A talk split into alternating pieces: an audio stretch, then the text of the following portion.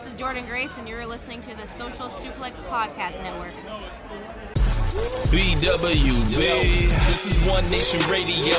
You better get it right. Rich Latta, James Boyd came to give them life. The Blackest Wrestling Podcast has come to kick all ass and drop it six feet if they kicking trash. Word, let me welcome y'all to something different. And if you dig it, man, you should let some friends listen. We be getting it in, this on the regular dude. Ravish and flow, but this shit rude. See, James don't rap, so I had to break it down. The whole network, man, we coming for the crown. Raps in the columns, I keep them both covered. Making the beats too, so the listeners can bump it. Hit us with the rating, yeah, I'm saying it's a five. Before you hit it, talk, bob your head side to side. It's One Nation Radio, and this is the beginning. It's Rich, and I'm here with James. It's time to listen to One. Nation. We got to unleash the power of the pyramid. This is Mike Sempervive from WrestlingObserver.com. Check me out on Wrestling Observer Live every day. And also check out your boys, Rich and James, on One Nation Radio. Hi, this is Kenny Omega. We're listening to One Nation Radio. Check it out, guys. These guys know what's up. Big Kenny Omega fans. That's all that counts to me. Goodbye and good night.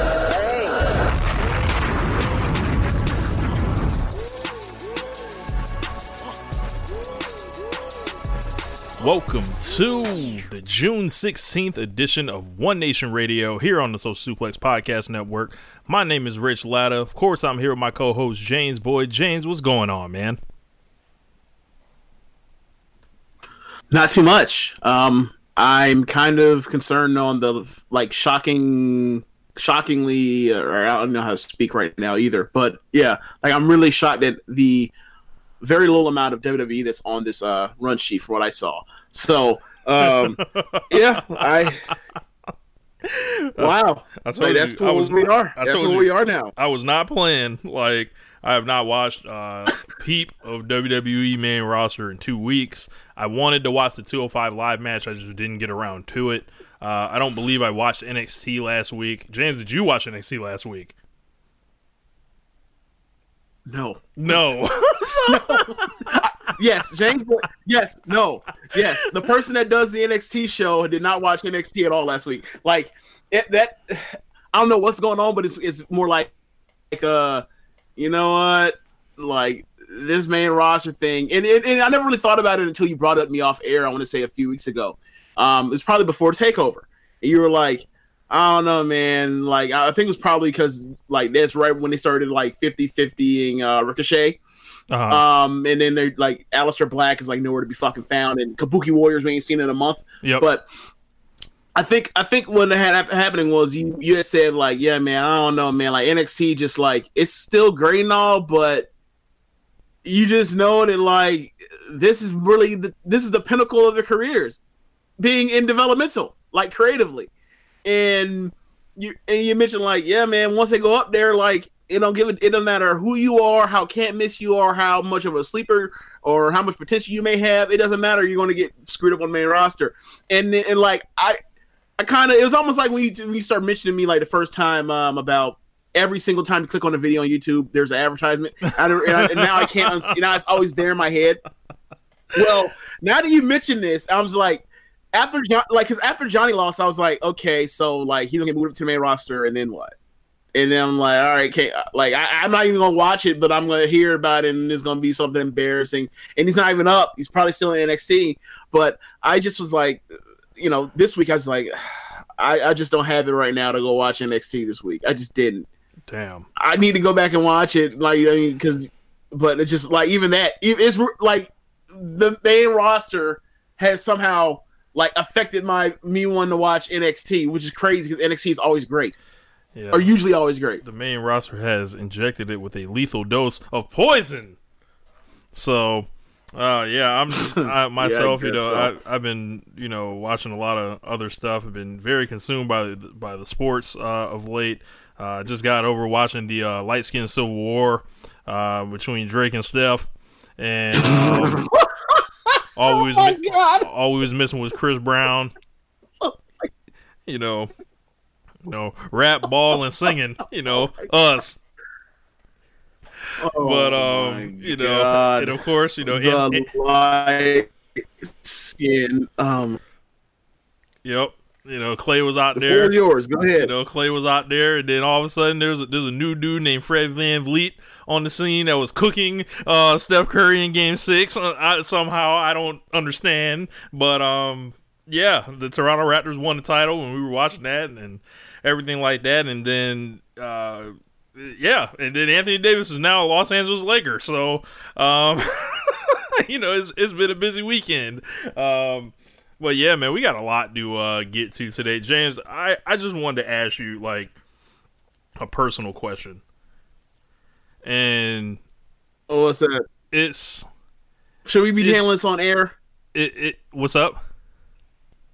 Should we be handling this on air? Yes, yes, because because this this just tells me like, and, and, and this this is a question for the audience as well, and it's like, I th- I think there are two types of people in this world right now.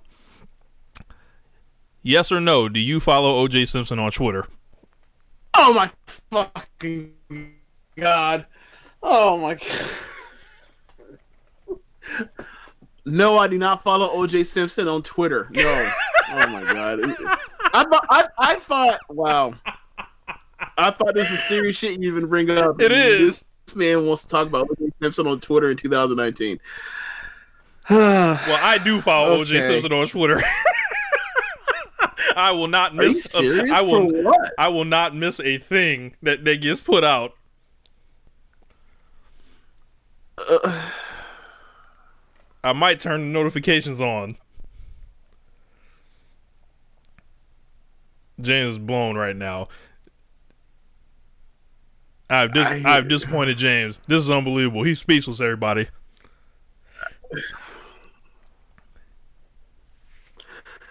So, what'd you make of the OJ videos that dropped uh, over this weekend? You know, he said he's uh, getting even. Um, you know, so much in the spirit of wrestling in WWE, like OJ's trying to get some 50-50 booking popped off apparently. So, I I, I don't know what's going on. What, what, do he mean by getting even, James?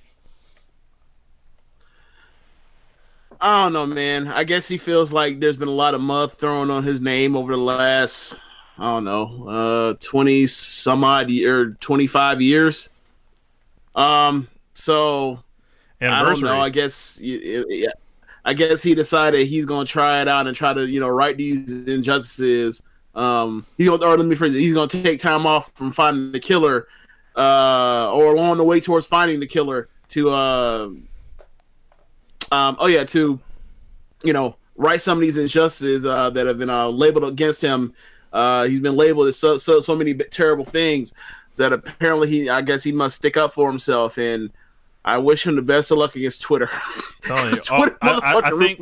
I think the only Uh, thing he got to do is try to find ways to make friends with the FDS. They'll defend anybody. So, um, yeah, man. But you know, OJ out here. I, uh, no, what I'll say is this: um, clearly, he's doing this for clout.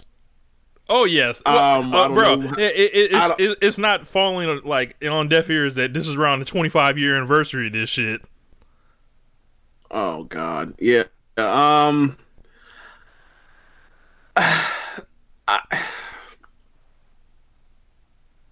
Do you see the vision? I don't know, man. Like, both. Do I see the vision? Yes, like there, there's going to be like I like I know that they had the docu series um a couple years ago. They had the ESPN thing. Yeah, Oh, I think OJ is going to do something himself which is now. probably the best sports. No, well, I wish him the best of luck with that, but um, and I mean that sarcastically or facetious, facetiously, but I. Maybe he's putting out a man, documentary like- about the real killers. Yeah, sure. Um, I, don't- I mean, look, he got to do whatever he what he got to do to survive now that he's out. But um, I, I I don't know, man. I don't know. This sound this this whole thing, this whole operation seems bogus. So I mean, Yeah. And, and shout out I don't know, the, man. Like I, I don't know. I don't know. Like and shout can we out move on? I'm, Yeah. I, I, I'm wrong with some this. Simpson. yeah, and, and shout out to all the all the dummies that got fooled by the fake OJ accounts too. So um because they are out there. Oh, so me. Also, so me. You didn't get fooled by the fake OJ account, did you? I got fooled by the fake. I, okay, so I saw the real video Yep. From the real OJ thing, right? And then I uh I was like, let me look at his let me look at his page because like what else could he possibly have on this on this thing? If he wants to do a video announce to the world that like I'm taking my Twitter account public, then like he's liable to have done some other ridiculous thing. So I went to page. I went to I ended up clicking on the wrong uh, on the wrong account, and like I saw one where like he's or like the fake OJ is like at it or talking to uh, Conrad and uh, and Ric Flair. And I'm like, wait a second, OJ Simpson has relationship with, Ric Flair. What the fuck is going on? So so then like all of a sudden I like I, I was like, wait a second, this can't be right. There's got to be something wrong with this. So then I actually like um the video. I went back to the source from where I saw the video because I got in the DM. I think you may have sent this to me. You freaking uh, I don't even know what to call you, but so then I clicked on it. It was like, oh, okay, like there's a hyphen difference. So I was like, okay, or there's an underscore difference. So like, all right, that's not it. So like, I was out here spreading fake news. A few people, I was like, yo, this is ridiculous. This man's out here. Like, what? Look, look I'm not saying that Ric Flair should not uh have a, have a relationship with OJ Simpson. I would I would just suggest that like if they do have one, then like for, for the sake of Ric Flair, like maybe like keep that on the tuck. Like you can't be out here you can't be out here rapping on the streets of 2019 with OJ Simpson. Like ain't nothing ain't nothing but bad news coming out of that one. I, I feel like OJ and, and and Rick may have crossed paths in the eighties. If you feel if you feel what I mean, you know. I'm sure Uh, they did. no, no, I'm I'm absolutely sure. I'm absolutely sure they did because you know, like those are both two guys that are absolute gimmicks. They absolutely love being around famous people to show how famous they are and how special they are, right? But after June 17, 1994, I think like I think we're kind of past that. Like after the Bronco chase, we were kind of past that. So, uh, happy 25 years tomorrow. Uh, maybe when most of you guys hear this, but um, yeah. So, uh, James and I have retired from watching Raw and SmackDown. Uh, so, how how have you spent your life? Oh God. Okay. and, and what you I have not officially what, retired. And, and what you hearing on the street? Uh, my, uh, I'm getting this where I'm getting at. Okay. I haven't retired officially like you have. I just have said taken a step back and said, look, I need a break, and I'll come back when I come back. If I come back, if I do, if I, I do. If I don't, I don't. But I'm not. I'm not putting any labels on or whatever else. It's just like, I, I'm and, I, and my whole thing is like I'm still going to watch pay per views, but as far as the week to week TV with the wild card and with Shane and um, with just you know so much overexposure of the top talent and like with them you know pushing Corbin right now and the main uh, and, and the top title on Raw. I'm kind of you know I'm kind of good on that and oh and like you know Roman doing job for Shane fucking McMahon like no I'm good no thank you I'm I'm good right now. Yeah, um, I've I found plenty to do with um, my Monday and Tuesday nights. Um, making a lot of beats, doing some um, guest uh, podcast spots like over on Keeping It Strong style. It's just been this this weight that's been lifted uh, off of watching this stuff and writing down this this nonsensical foolishness um, that Vince McMahon is, is pulling from out of his draws, and I just have enjoyed the wrestling I have watched that much more. you know, um, New Japan. Yeah, so for me, yeah, yeah. So last week I watched uh, watched Dominion. Um, yeah, we did a review show last week about Dominion. Almost entirely about that, and then you know we kind of had a you know boom boom boom of like you know from AEW to uh, I'm sorry from uh, Double Nothing to Takeover to um, oh to the Dominion, and then like you know today we had the Korakuen Hall show from Stardom, and they put up the uh, the main event from that, which was a, a damn monster of a match. So like, there's I mean, almost every week there's something new to talk about, and it doesn't necessarily have to be about WWE. But like, you know, when WWE does you know does pay per view whatever else, we'll review that just like we always do. Um, it's not like we're out of touch with the product. Like we listen to a million review shows like everybody else does. So Yeah. like, just like it's funny because people used to talk about it's like, you know, nobody was like, oh, people were sad to see us go, but it was more or less like, damn, I have one less place that like that listens to the show and talks about the show. So now like there's less of a resource because I don't actually watch the show. Yeah. to myself, Yep. like people, like people want felt to like people were feeling bad for of us. Raw and SmackDown, but right, yeah, people want to keep track of Raw and SmackDown, but they don't actually want to watch Smack, Raw or SmackDown, which is like, all right, well, so now, now we're in that group almost seemingly. Yeah, I, I felt like It- pe- it's people, funny because like I felt like people were sending us sympathy. Like, yeah, man, it sounded like it broke y'all, and you damn right. Like, like I ain't trying to watch that shit. Um, but yeah, man. Um, yeah, I, I just want to go over that real quick. But today we got the announcement of all the participants and blocks uh, in the blocks of the G1, the A block and the B block, of course, and it was just um you know it is a very interesting lineup so I, I guess we can go through it. Here uh, starting in the a block we have sanada we have bad luck fale we got kazuchika okada we got Zack saber jr lance archer will ospreay kenta hiroshi tanahashi kota ibushi and evil. Over in the b block we've got tetsuya naito we've got tomohiro ishii we've got jay white Jeff Cobb, Juice Robinson, Toru Yano, Hirooki Goto, Taichi, Shingo Takagi, and John Moxley.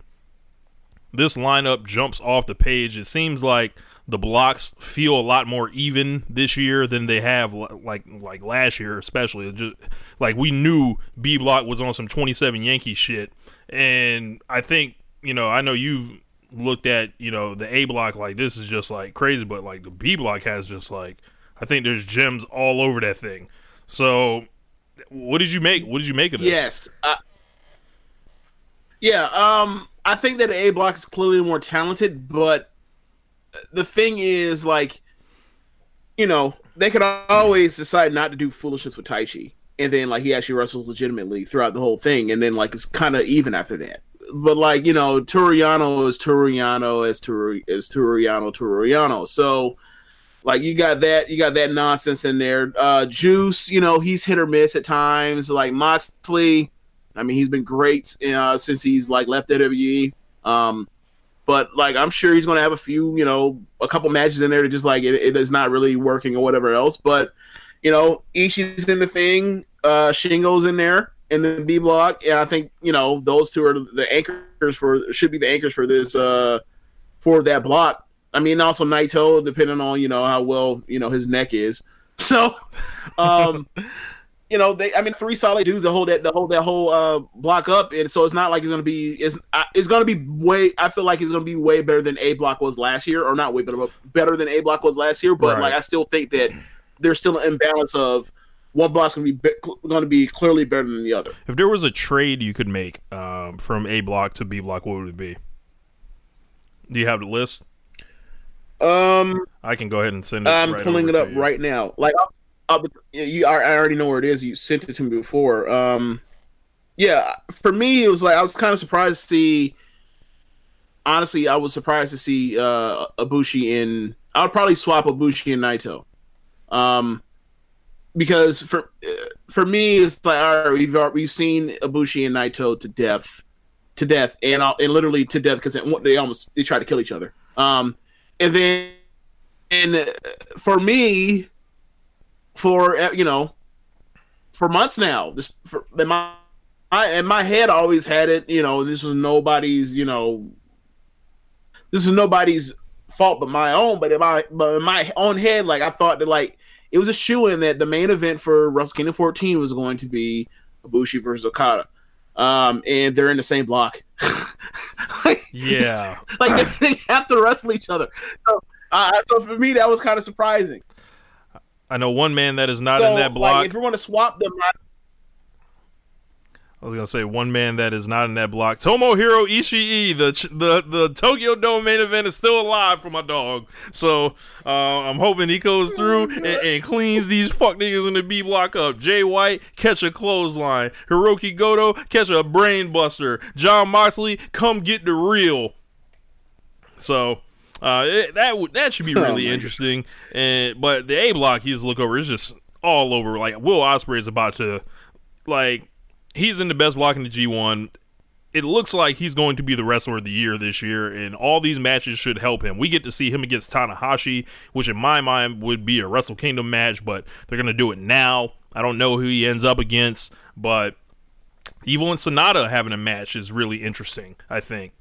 Um, you know, I think they're going to headline the A block on night one in Dallas with Okada and Tanahashi. Um, if if you were booking the, the Yeah, I mean, that would make sense. Um, because that's not a drawing match Good. anymore. It's not really a drawing match in, anymore in Japan the way it was, and in America, right. I think people still want to see that. And then I guess Okada and Ibushi is your block final. I would I would imagine. Yeah, I agree on both ends. Um, yeah, I, I mean, I'm just looking over it, and I never really considered. I just saw, oh, Ospreay's there, and I'm like, okay. Um, but you know, we were considering like him versus Sanada is going to be incredible. Him versus Kenta, if Kenta has anything left, is going to be incredible. Him versus Tanahashi is going to be incredible. Him versus Ibushi has been incredible f- before, and we still think that they were that they could uh, achieve even more. Um, him versus Saber could be like the great styles clash of you know trying to keep him grounded, but you know he's not just the aerial assassin anymore, and also like he could beat the living hell out of Saber anytime you wanted to if you want to shoot. But I'm, I'm not serious. I'm just saying. Uh, and then you also have you know of course the Okada thing, and and then Evil.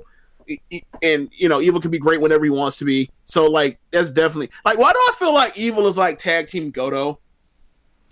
I don't know. Am I just wrong on that? I mean, did you watch his match with Ishii at um, uh, what what event was that? That was uh, Dontaku. I think that's the best evil match. Wasn't, I've wasn't it on the way to New Japan? That was a Uh, it was after the New Japan Cup. okay. No. Okay. Okay. And, But the thing for me is, I think I may have seen it. But the thing for me is that I see he clearly can be great and and, and like and produce at that high level at times.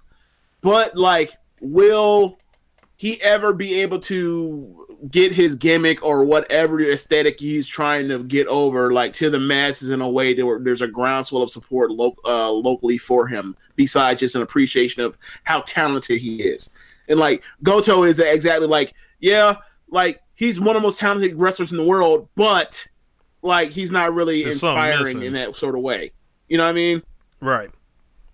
And I don't know. I'm looking at. Uh, Like that's all. That's all I really meant as far as that. I, I would like to see Kenta put his whole f- foot through Zack Saber Jr.'s chest. Um, I'm intrigued by a Kenta Tanahashi match. I think Archer and Tanahashi might be really good because Tanahashi can figure out how to uh, make big guys look like they are killers, and you know Tanahashi is all broke up right now, so he already has all the sympathy.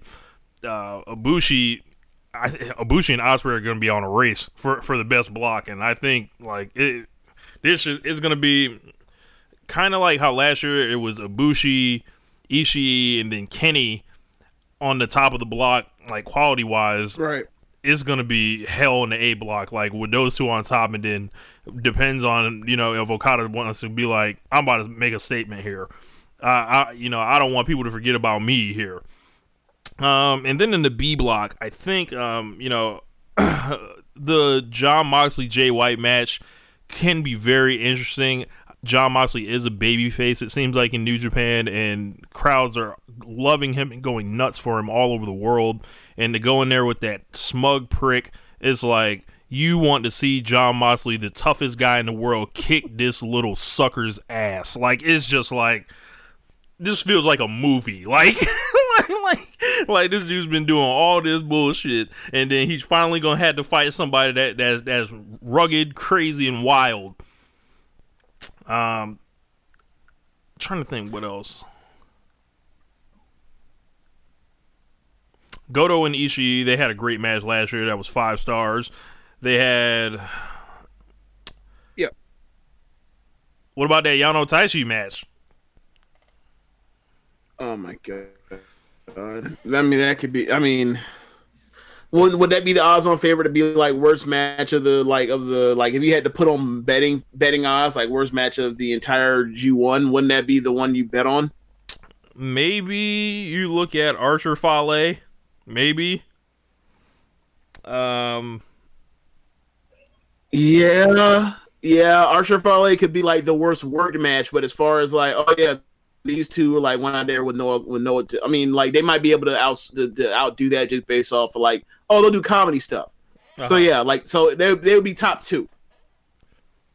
yeah. Uh, I- Um, I, I think for me, like, I really want to see Jeff Cobb, Jeff Cobb, like in this in this space, like mixing up with all these people. Like, I think, given the year he's had, like he can go out there and and and showcase himself and do so well against all these people. Like, you know, him and Ishii is gonna be a banger. You know, him and Naito is gonna be great. Like, him and Jay White could be great. Him and Mox could be great. Him and him and Shingo's gonna be great. Him and Goto is. I, I don't. I'd be shocked if that wasn't great. So th- there's so much stuff he can provide, like if he's on and if he can keep himself relatively healthy, and that's kind of the thing when it comes to the G1. Like, can these people stay gen- generally healthy while they're out there trying to, you know, outdo want top each other every single night? Yeah, and I I think you know the the the uh, Yano match will come in handy around night seven when it's a slog and uh, people are just trying to get through watching these cards, and then that five minute Toru Yano match will just be a great help. Like I, that, that's why I don't mind him Hey, in the. G one. Hey man, why are we why are we treating Yano like why are we treating Yano like you just mentioned like yeah hopefully you get that in like you know the seventh date. Like you treating that as almost like if you get that late bye week in NFL in NFL season. Yes. like hopefully like your team is a is a contender and you get the bye week in like week week eight or some shit. Like you get out there in October like that that's a great that's a that's a perfect time to get the bye week. Like nah man. Like or I'm sorry late September. It's just, it's just um you know, it, it, it er, my whole thing is if you feel needed where you need to put people in the G1 so they can have easy matches, then like either spread the thing out or do less matches. Matches. Like I think I think that would do I think that would do wonders for the health of the of the wrestlers. Like it doesn't have to be a complete grind to kill somebody. Like especially I mean, I don't know if it's a situation where like because of just tradition or if it's just because of like that's the only time of the year they didn't get the dates for uh, for the venues or what. But like No, it's a money grab. the it, even though this is the best, even though this is the best time of the year, every single year as a wrestling fan, uh, that that you know takes a worldwide approach to pro wrestling. It could be even. It could somehow still even be better if you you know if they took more time between these matches or between these shows or whatever else. Like you don't have to go like night. You don't have to make it night a night after night type of thing, or, or almost every other night. like you don't have to fit this all in one month. You could stretch this out to six weeks or even two months. Yeah. Um. Yeah. So pretty much that's going to wrap it up for the G one. Like I'm sure we'll have like official predictions and all that whenever the dates drop for the main event. I'm sure keeping it strong style we'll be running a G one pick'em contest. I'm thinking about doing a legitimate bracket, uh, rather than a gimmick bracket, but. We will see how that goes. Um, I may drop a video preview, like a bracketology type thing, going through every single match of the G1, who I believe is going to win. Um, yeah, man. And after that, there was a story. John Cena uh, was asked about the Undertaker and Goldberg match. Essentially, he basically said it's not really his place to, you know, talk about you know other people's careers. But he said at 42, uh, he's considering retirement himself. Now, Cena has not been around, um, you know, as a regular for a really long time at this point. And I don't know, man. Is there still money on the table for him somewhere? Like it, it like would it, or would it shock you if he, if he was done because you know he just got added to Fast and the Furious?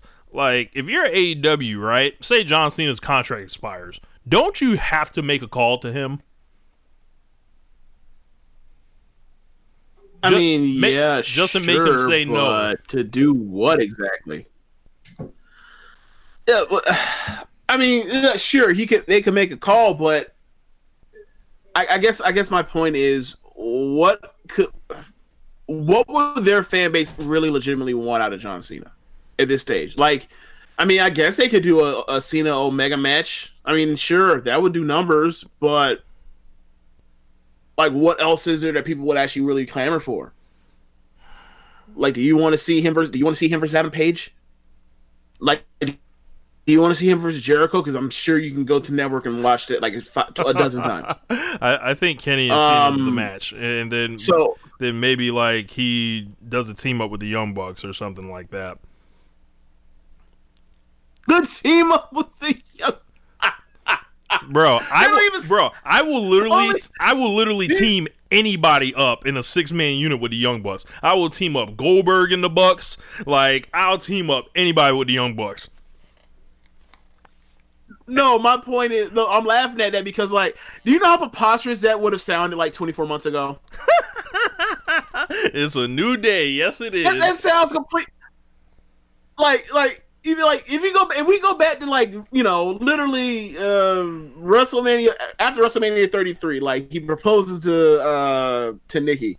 Right, that, that's more than 24 months ago. My point still stands. Right, we go to that point after after he tries to go for his Macho Man moment and he halfway six and landing, and you say, "Yeah, man. So like, what's next?" You know, and be like, and, and he goes like, let's say he goes to fortune teller and say, "Yeah, man, what's next?" And the fortune teller tells him, you know, in um in about two three years or so, like you will be not in WWE and you will be wrestling matches and main events on pay per view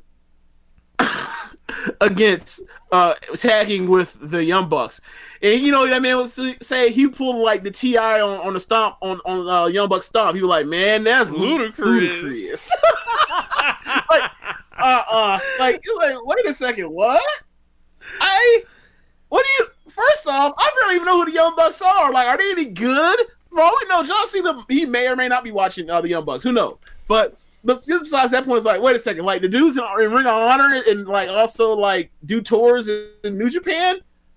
I'm t- I'm tagging with them. I'm oh okay. I don't believe it, but you know, it's, it's one of those things where like, if that were that, if he actually can see the future, right? Like it, it, it that might change the course of everything. It'd be like it's so preposterous that like it couldn't happen. So like it, it, he, get, he hears that and like nah, yeah, going that just a divergent path to avoid it. Like, but anyway, uh, like to be for real, I mean, I don't know, like what's next for him as far as like as far as WWE is concerned. yeah. I mean, I don't know, man. I don't really know what else. I mean, he's done done it all, right? Like, He's done everything except And like a, done- a done real, all, like, a real times over. retirement match. yeah, pretty much. Um, I mean, maybe he has that saved in his back pocket for one for you know one final WrestleMania main event because they you know I, I mean I think I believe there really is money in a in a final goodbye, right? Um, which is why like. Triple H is much like Paul Pierce, and he's out here chasing that retirement tour. He like, you ain't got love you love like that, bro. Yes, yes. and I think Cena does have the love now. Like, like but John Cena yes he has the appreciation of like that dude was especially now oh yeah, knowing like what this company has turned into like for that dude to, like now all this stuff is John Cena buried you know burying the Nexus or whatever a lot of that stuff is like for a dude that got handed so much crap to go out there and say he handled himself about as well as anyone could have for that long and he you know you can talk about how how shitty his drop kicks are and the backpack stunner getting worse week after week uh during that um during that US title run and you know the Hurricane is a fucking joke and how shitty of a technical wrestler he was but you can't say that dude didn't bust his ass. You can't say that dude didn't have some of the greatest matches in WWE history. You can't say that like that dude didn't like try his damnedest to like to try to please you know people. Um, with, with the, the time he was given and the opportunity he was given. So, I mean, you know, I I'm I've never been a person that loved John Cena, but like I've been someone that's definitely appreciated him over the last you know five years, and um, especially since like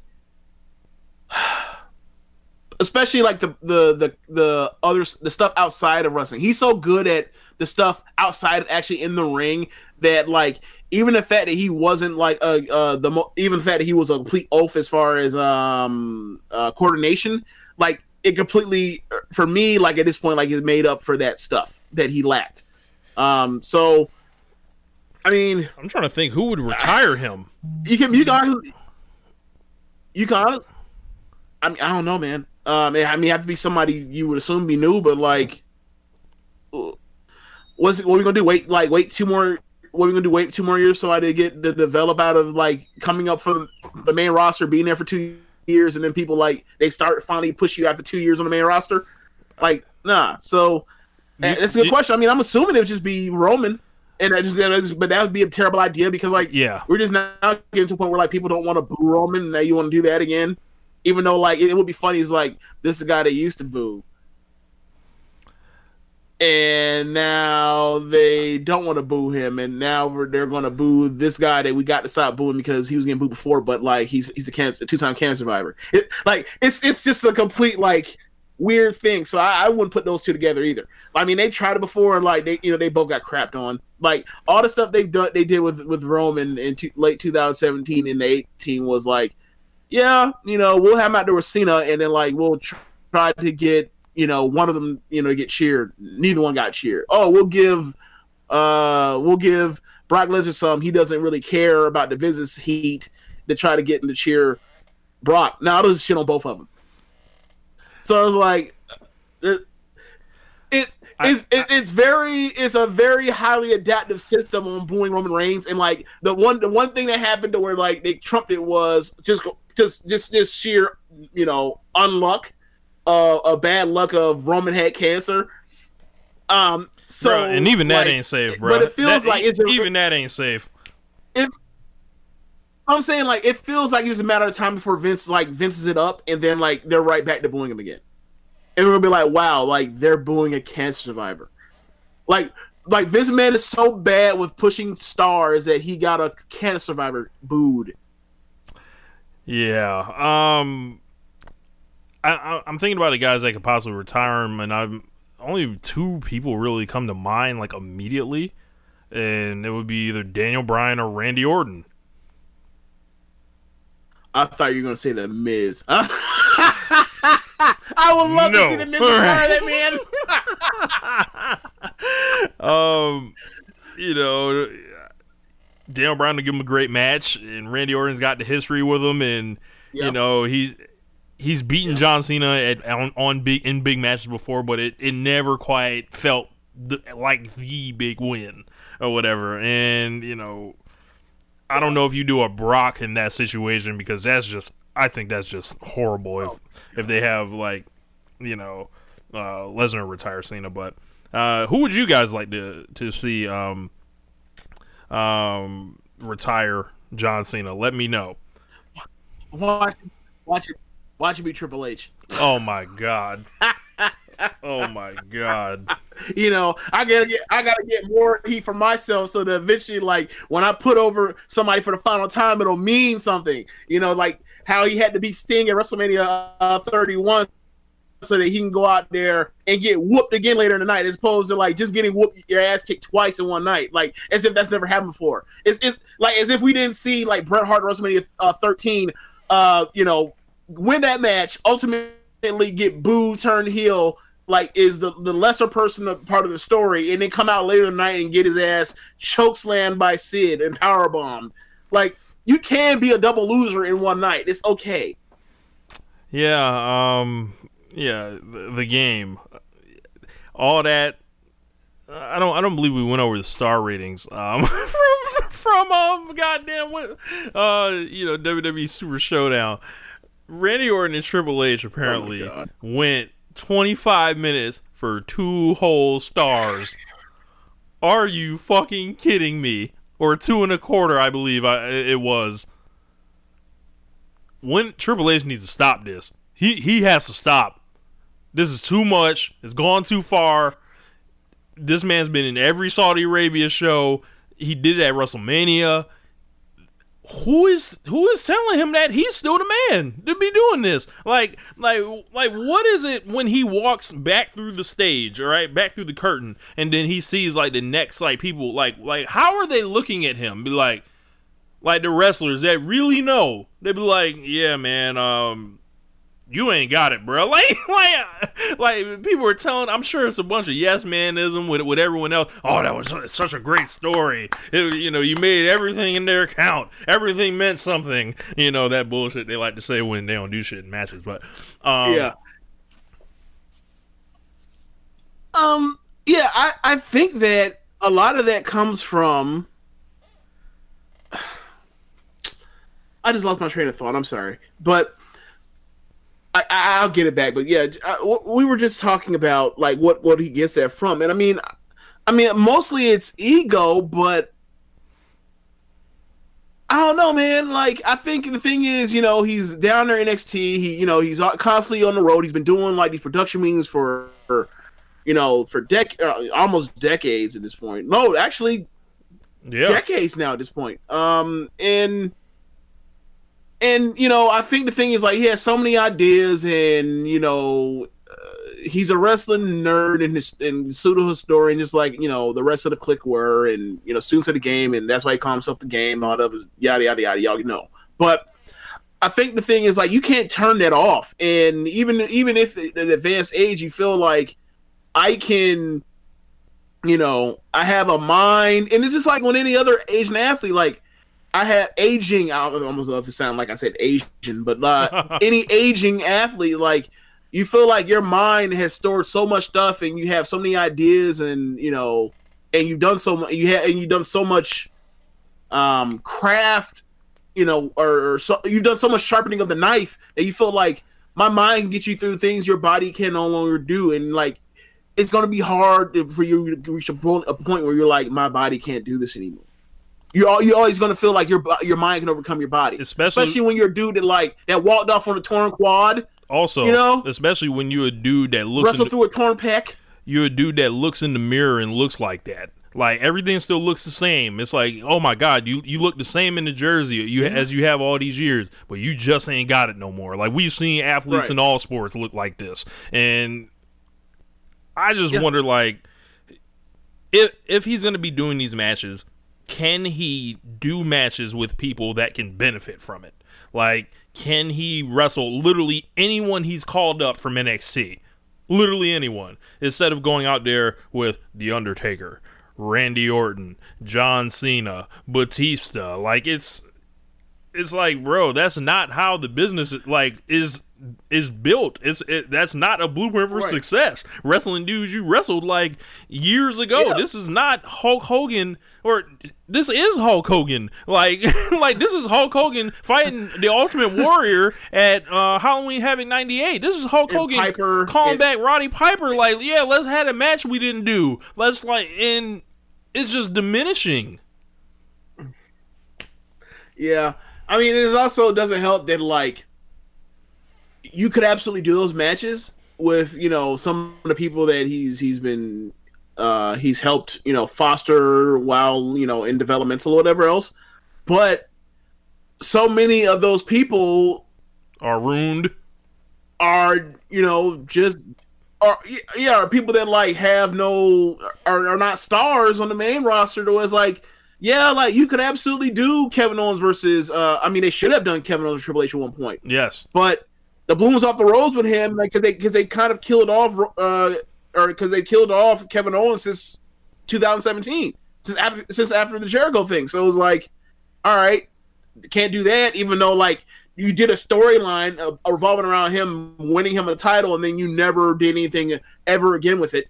Um you know there's I mean, they did they did the Roman thing, they did the Seth thing. I, I mean, uh, they did uh, they they did they did not do it on a big stage, but they did the, the Ambrose thing. Um, uh, I mean, Sami Zayn, Neville, uh, Balor, uh, you know, Samoa Joe. You remember when Samoa Joe was was a heavy? He was a contract hire from Triple H. Remember that going into uh, WrestleMania 33 Never went. never did anything with that. They just they just used him for a storyline and moved on, right?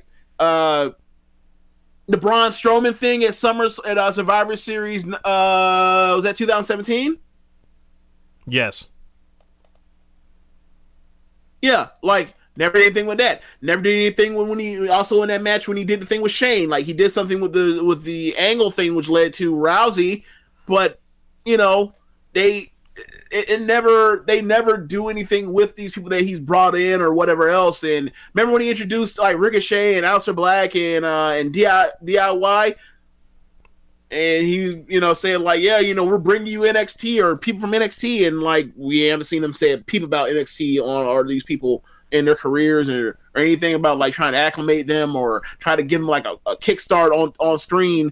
You haven't seen none of that. Like he I showed up at. I think that was like a February. I can tell you, Ricochet, like, he, he sure could have used, used like the he- win over Triple H. Say again. I said Ricochet sure sh- could have used the win over Triple H at this point.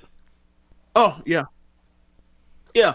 So uh, what I'm really getting at is like, yeah, they, you know, even if even if that's something that he would want to do, like, it's ultimately up to the booker to push these people as stars and get them to the pedal, get them to the space where they can use that to jettison them higher, you know, as far as star level. None of these people ever reach those levels to even say, oh yeah, let's consider Triple H versus so so and so at this at this date because like that will really be a money match or this will really be something that, that could boost his purse to become a money player. No, ain't no money players. Yep. Like the only money players are all old money.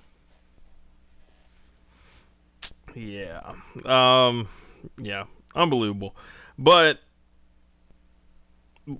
one on the other side of the coin from Triple H, Shawn Michaels has been kind of in the conversations a little bit with Johnny Gargano. Um, and the discourse is beginning, James. No one is safe. God. I've repeated this on the show. No one is safe. Do not marry your memories because when you put it down on paper, a lot of this stuff going to be arguing with your heart over your heads and I think the thing that is that is starting here is going to be a very interesting thing and is going to make people I don't know how you know, you know, a lot of folks want to downplay what Gargano has done. Well, I won't say that. Um, they'll put it into question simply because they don't know what it means uh, in NXT, like the stuff he's accomplished, the match quality that he's put out, the, mm-hmm. everything like that. I think this is going to be a really mm-hmm. interesting thing and not a you know not a LeBron Jordan debate, right? But it's going to be something of like people that are married to their memories against what's actually in front of their face. Now, James, we've had these conversations, you know, in group chats and discords and different kinds of other various words for slacks uh, about Gargano. Shawn. what do you make of this thing kind of just organically coming about because people are asking Meltzer about it now? Um, I don't know, man. It, it, it's it's it's weird to me because I think that for wrestling, um, and also for you know other sports, uh, like the idea of human capacity, the human's capacity or our human capacity for um, innovation and um, technology advances and um, you know things like that. Like I find it impossible for stuff that you know pseudo athletic slash uh, artistic stuff can get worse over over a span of 20 years i feel like you know everything um kind of has to be better because like there's so much manpower and, and man hours thrown at certain things right There's so also they have something to learn from. Right, and they and they use like the things that people learn, and then like advance further and further and further. So, like for me, when I talk, when people talk about you know somebody from X generation is versus somebody from Y generation, um, I tend to move it into a conversation about like uh, more or less like dominant domination or space um, occupied in that particular era.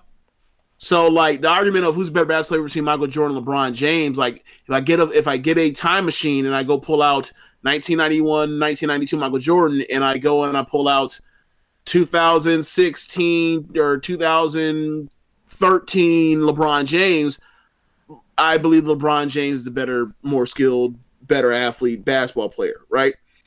Um but that's not but I think there's something to be said as far as like what your fit was as far as the era because like that's a more interesting conversation because I think the one as far as like is a thing from 20 years ago like worse than the thing from 20 uh I'm sorry, is the thing from 20 years better go better than the thing from 20 years ago and it's not and it's not like a you know something like Flojo or or um you know Flojo in 88 uh in, in Seoul. Like I don't really think I think outside of stuff like you know strictly performance based sports like you know you can control for uh, uh multitudes of things I think it's kind of silly to think that like anything besides that could actually hold up so um or to talk about like level of competition as far as it being higher so anyway um when it comes to the when it comes to the I guess the the, the things is, is said about uh you know or Johnny Gargano and his matches versus Shawn at his apex or whatever else. Um, I I think there's also I think there's also a discussion to be said about like who had better matches versus who was a better worker, for example. Yeah. Um, that I think also hold up. So for me, if you tell like if you ask me who has better matches, I'm probably going to say Johnny at this stage. Like it's kind of it's kind of like been repeatable this repeatable thing in the last really well he's been what uh, this is for, for four years right because if you want to include the DIY stuff right um you want to include like the Look, DIY re- versus the Rockers Look, I would say you really want to get people mad. Put that in there. right? So, like, overwhelming, like Johnny, like the peak peak Johnny stuff is better than peak Shawn stuff, right? But if you ask me, like, would I say that in a vacuum, you know, as far as all the skills that encompass into being a product for a professional wrestler or even a, a- just an in ring product aspect, um, I probably still go. I would probably still go with Shawn or Eddie or Benoit or or you know Angle, Daniel Bryan, AJ Styles. You know what I'm saying? I still go with that class of people. Um, because I, Does it come down to the athleticism for that? Because everybody you mentioned right there is a way better athlete than Gargano. it's the athleticism it's the athleticism and also it's the thing of um the pacing right so like i'm sure that if i'm, I'm pretty sure because they're better athletes all the people i mentioned that if i put them in this if i put them in a time machine and said i need you to watch wrestling for what what like the top wrestlers in the world are doing for like and give them like a week to go figure it out like i'm sure that like they would uh, immediately adapt and be like fishes in water in this era and probably enjoy what they're doing even more if they're if they're open minded to it. Like especially someone like Shawn, who was always like a um a person that was pushing the pushing the boundaries of the stuff with like the ridiculous selling, uh the the like you know not necessarily being a not necessarily being a flyer, but taking like flyer type lucha bumps and stuff. So um I, I think that you know I think that he if I feel like from that perspective, like yeah, I think he could do that. But as far as but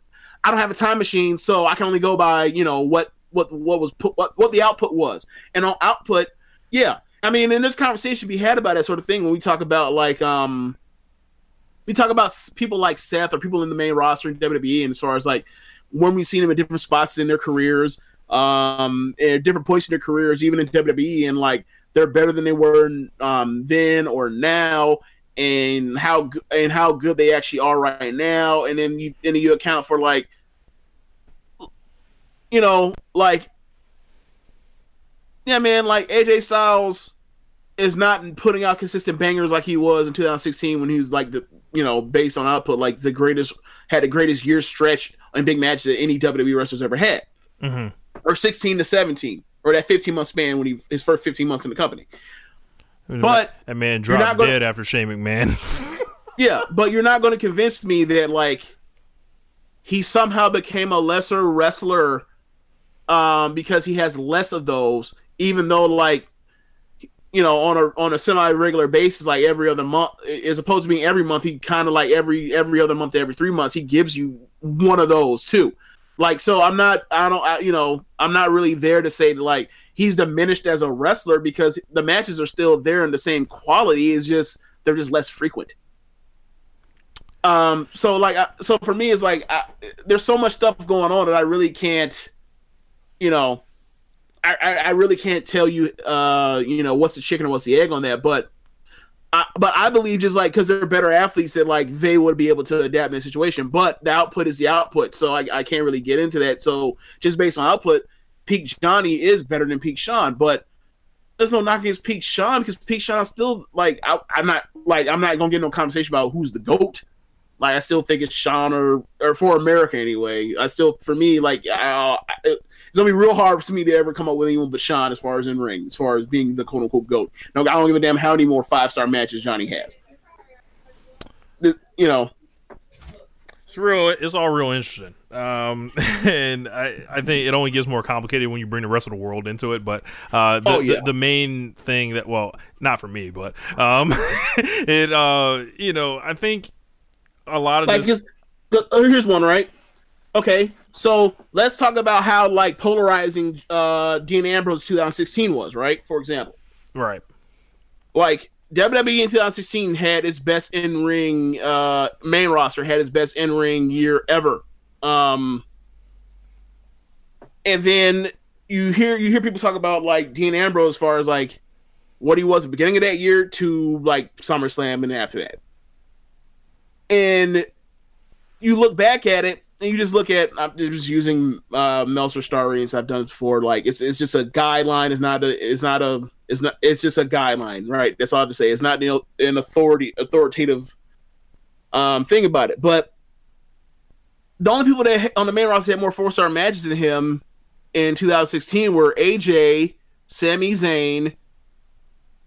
I think he may have t- I think he may I think Kevin Owens may have had more or he was tied but like he was in he was in the top 5 right? Right. so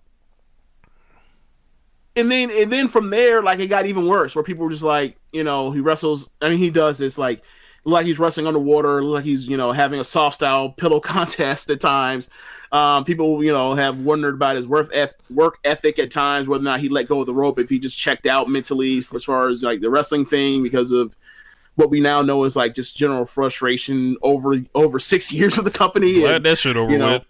yeah.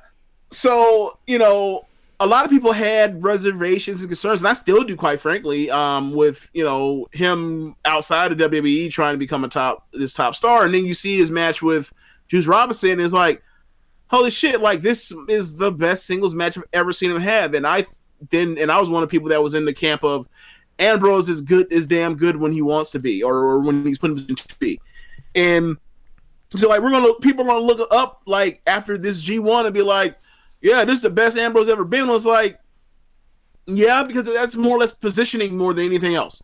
That's that's positioning. Like, you know, we always talk about uh the most improved player in the NBA, Yeah. the, that award. About how like really all it comes down to, like when you look at it year over year, is like Who's gonna get more Who- playing like- time? who's somebody who's like under 24 years old who's basically gonna get a get a huge uptick in minutes. Right. Like like Pascal Siakam is probably gonna win it this year. Right. Right. And I mean there's other there's been other guys like um oh my god, who won it last year? I can't remember, but Victor like, you know, Oladipo.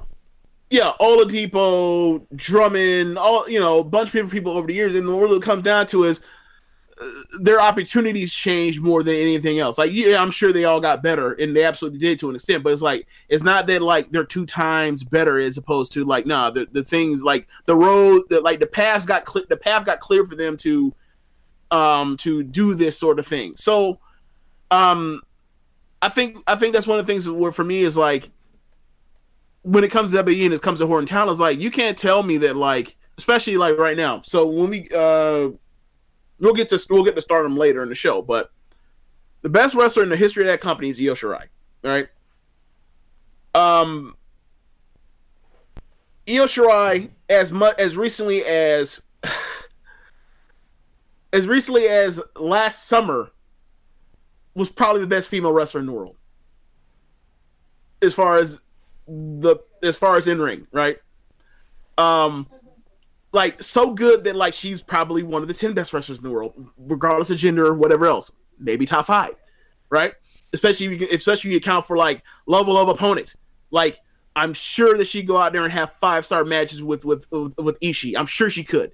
Um, so, um, you look at her when she gets to the Mae Young Classic, She go out there, she has her like four and a half, four and three quarter star match or whatever. Or sorry, I'm sorry, three star, three and three and a half, three and a um, three quarter star match or whatever else because like she's wrestling in this WWE style, and she's also um, not getting to go like 15 minutes as opposed to, but getting really getting like seven minutes, nine minutes here and there, or whatever else on the Man Classic. To where Dave Finishell is telling me like, "Oh, I wasn't really impressed," and I'm like, "Well, were you were you was she given time to be impressive? Like, did she was she given opponents to be impressive?" And like, it's it is it's it's frustrating when like you know because you've seen it, but someone doesn't know and they haven't seen it. So like they almost feel like so it almost feels like they're not taking your word for it. It's like, dude, you, you know, I wouldn't put my name on something like that. If I, you know, what I'm saying like so it's I fucking infuriating trash. Right, right. And it's like, so that's the thing that that, that risks me. Like, and we'll get to it because like the match we just saw, uh, the match we saw, uh, the Arisa and Tam match, like those two went out there and tore the fucking house down, and like those two aren't in uh Io Shirai's league. Like those are two people that aren't even in like the top of, of stardom as far as like quality wrestler. So it's like. Don't don't get fucked up and think that like WWE is out here like they they're there to uh they are Starbucks, they are McDonald's, like, and there's nothing wrong with that. But like, I guess I guess what I'm saying is like when these people start turning into double or quarter pounders of cheese and and caramel fraps, like don't don't be able to like, well, wow, they like I thought I heard all this good stuff about you know how tasty this thing was, and how come they're not like as tasty as I, as I was led to believe? It's like, nah, like these things are mass produced right now, so you like you it. can't. like you missed the energy. Like it, it's it's it's Yeah. a um yeah. And then like, and then you get the, and then you get the Ambrose thing on the other end where like he's out, and then like within one, like in within a month of him being out or whatever else, like look at him, like he's fucking flourishing. it's amazing, man. Um, You know what I'm saying? And like, and the thing is like, it's not like he never had moments of that in WWE. Like if you're talking about the 2016 thing, it's like he had that moment beginning of the year, like that that fast lane match with Triple H. Like I just fucking love that match. That's one of my favorite matches of that year. But somewhere then- between that and, even and then, where we are, he's- uh, some. Go ahead. I was gonna say even then he's hotter right now than he ever was. Yes, Ever. I agree. absolutely. but what I'm saying, like, is even between like he was at a certain level of respectability where like you can't like say, eh, I'm not that impressed with him. Like he was actually a person that like he was checking off all the boxes at that point in time, and then like from that point till you know really WrestleMania 32 to where we are uh, to where he ends up uh, to the end of his tenure in WWE, like it just wasn't the same outside, outside of like you know the tag match was with Seth. But now that's all it. changed. Right. he's not and now we're he's yeah, he- now he's, he's not only having we- he's not only having great matches, he is selling tickets as well. um AEW all out. Boy, boy, boy, it is lit like Big Mama Stove. Another sellout, 15 minutes. How about it now? Unbelievable. Um the numbers in the queue absolutely ridiculous. I was following it along in real time. I want to say at one point there were 68,000 ticket requests in the queue, which is just mind-boggling. And of that 68,000, you know, you got people logging in on multiple devices, but they kind of look at it like every person that's logged in has the ability to buy four tickets. So no one has the math on obviously the, the devices and all that, but how many people really were doing that, I'm not sure. But this is crazy. This is another example of AEW mass, like, just ridiculously overachieving um, to, to the expectations that are placed upon them uh, by the non-believers, by the haters, by people that just want these dudes to just just go away and fall and fail. And, and I, I I went through like you know I was going through Twitter the other night just looking at old stuff people posted and just like all these all these things that I've I've just seen and I'm just howling at in laughter just at the wrongness and everything. It's like at this point, all that's left for them to do is announce that they're actually going to drop their shows on Monday and beat Raw in the ratings. okay, I wouldn't go that far, but um, what I will say is, well, you said Mondays, not not Fridays, but yeah. Um, what I would say is this: um, do you have any doubt that this was going that this wasn't going to sell out? Because I never had any doubt it wasn't going to sell. out. I didn't. Okay, so the reason why I don't like you can get into your reason later why you felt that way, but the reason for me is they've already sold out twice. All right, So so it's not Um, beginner's luck, they- James. Just, checking, right? No, uh, I mean no. Um, so they they've sold out twice. If you want to say, you know, or or once, however you want to put it, as far as how you feel about All In being a, considering an AEW property or just an elite property slash Ring Honor property, whatever. Um, but they've done this before, and they put out a show that was highly successful uh, by you know commercially and critically. Um, then they're coming back again, and the thing is like you, you look at the fan base and the clientele that they're that um the people that are you know buying this stuff and it's like these are the same people that do that fly in and these are people that fly to, to, to, Japan to go watch Wrestle Kingdom to go you know go see a block final or um or the final of a G1 or you know or go to Dominion or um you know, or people that go see the, you know, people that go see the championship carnival, or people that'll go, go fly to WrestleMania every single year, like us, like us weirdos, right? So, like, if you have a hardcore fan base in WWE that's willing to go, you know, fly into, you know, different areas every single year to go go to WrestleMania or go to Axxess or with the Belt Mutants, as you call them, or as most people call them, or um, or the festivities around WWE uh, around that weekend, right? Where it's WrestleCon or it's Rev Pro or it's uh, you know whatever else, Stardom um, last year. If you're if you're one of those people um, that spends money on the network and that sort of thing, like you put you are a hardcore fan or you're someone that watches five hours of TV of WWE, you're a hardcore fan and you're willing to put in money to go watch these products. So, like AEW is marketing to the hardest of the hardcore. Like, so if there are how many people have the network? A million and like one point seven. One point seven. Yeah, I, I this is a rough estimate. Okay. Okay. So if you go to the hardest of the hardcore, those people, like people that people that are, you know, PWG fans, uh, Ring of Honor fans, uh, Impact fans, TNA fans, what have you. I'm sorry, Impact, uh, uh, whatever, whatever, whatever, Caleb, it's whatever, right? if, and I'm trying to correct myself Caleb, like fuck Caleb, sorry. but if no, you know, he he knows I mean that lovingly. Uh, so well, not lovingly. That's that's not my thing point.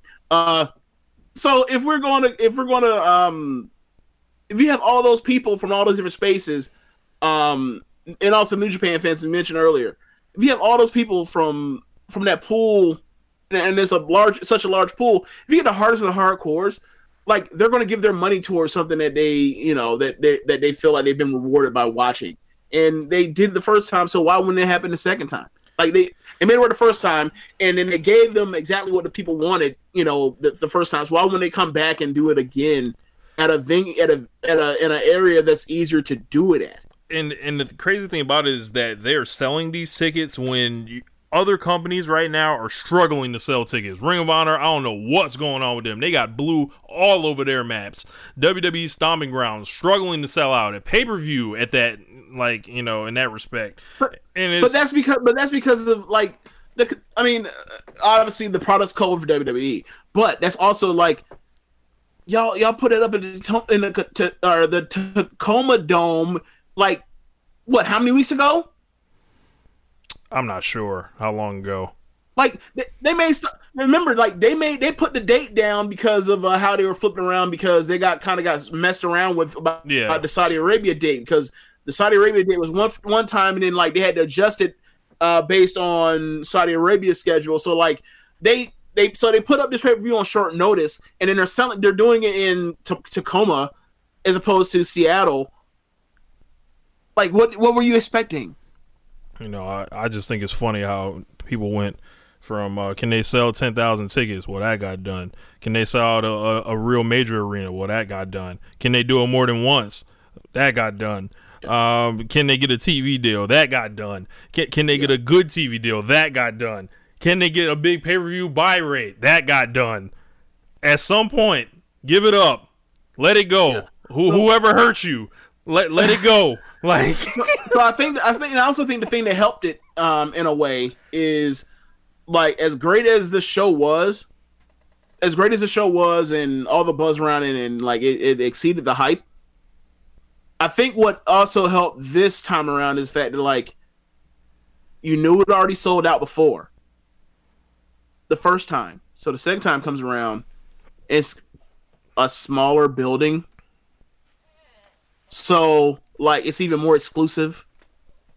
So like there are gonna be more people coming around. Like I don't know. I don't. I'm not one of the people that necessarily thinks that like yo, if they went actually uh, went out to try to sell out Kaminsky, they would have sold it out because they might people have been turned off and saying, oh, like yeah, like I could go, but like I'm gonna be in the outfield.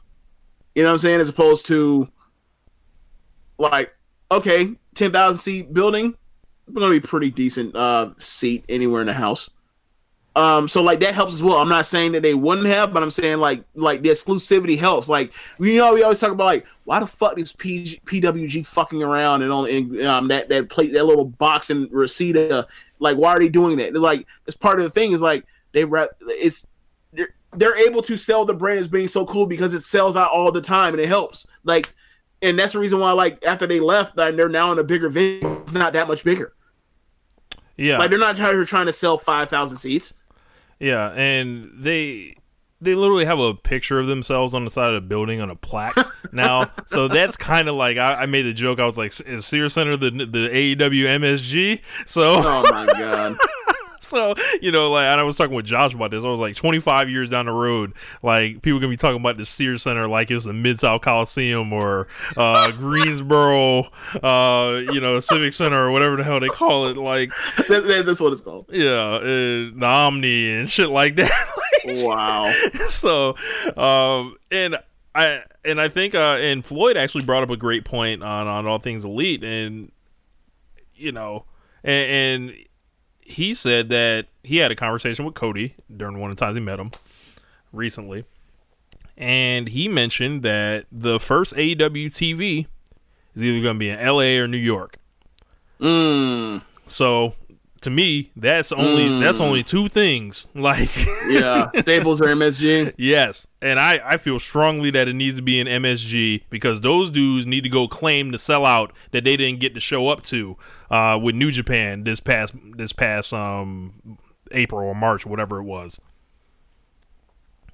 Yeah, I mean, How much but of an opening statement would that be? You're on t- you on TNT, Atlanta wrestling, like like like TNT's wrestling in, in Madison Square Garden, the home of Vince McMahon. I can I can't think of a better way to start this.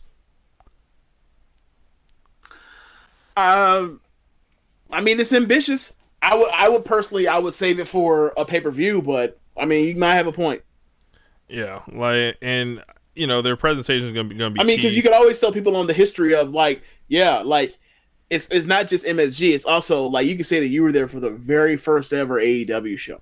right, whatever they they end up calling it and everything like that. Like- but- Like if, like for example, like if we come to August, seeing that t- seeing that um, WrestleMania is in uh, Tampa this year yep.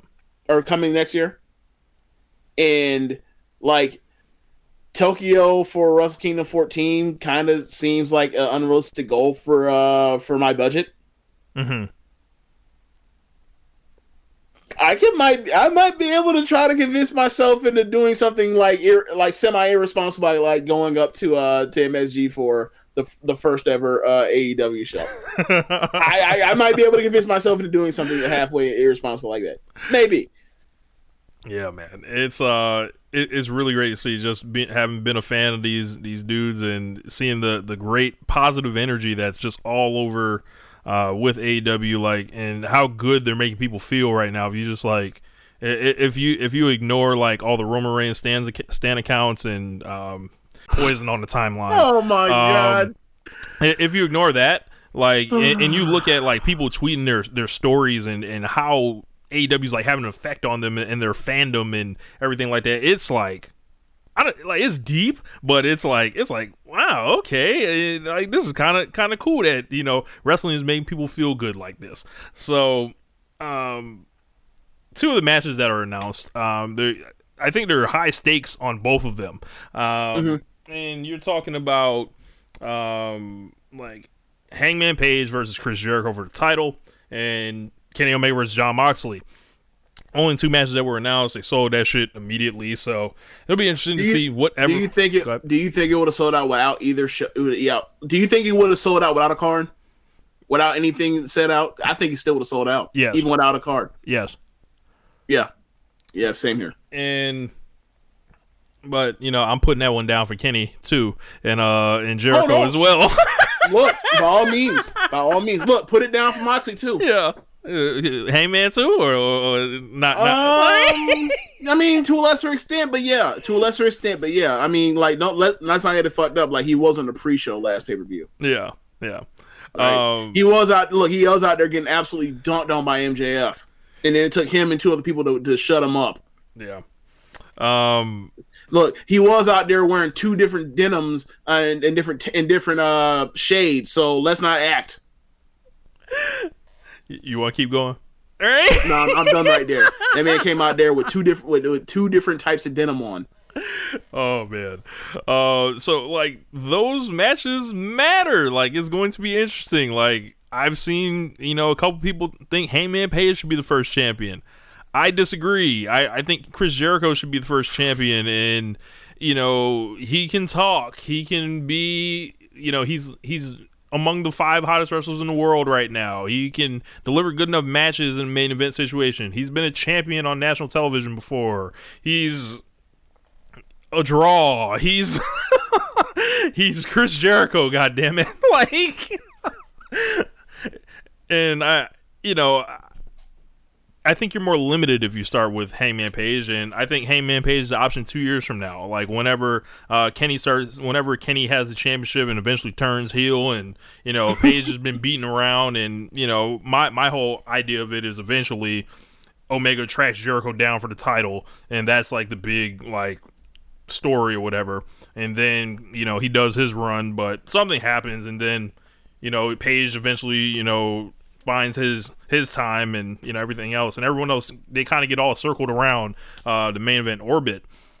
But it gets real interesting when you when you start thinking I think you're on the same page as me as far as Jericho, right?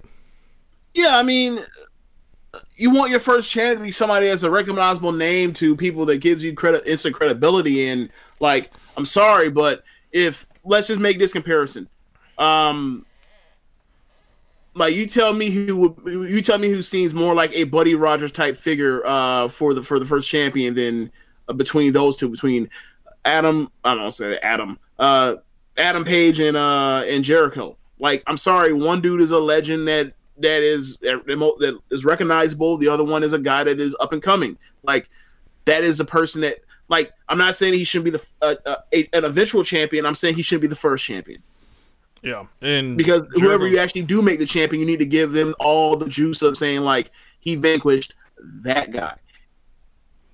Yeah, and, and Jericho's like still good, so there's it's not like he's he's mailing it in. Um, but Omega and Moxley is like a totally different conversation, I think. And this comes from you know Kenny doing interviews saying he can't lose to that dude from that place. Uh, Kenny losing on the last show, and then Moxley being insanely hot right now as we speak on June 16th. But this mm-hmm. match isn't happening until August 31st. A lot's mm-hmm. happening between then, including the G1, which John Moxley could, you know, he could pass or fail in that thing. We don't know how it's going to go.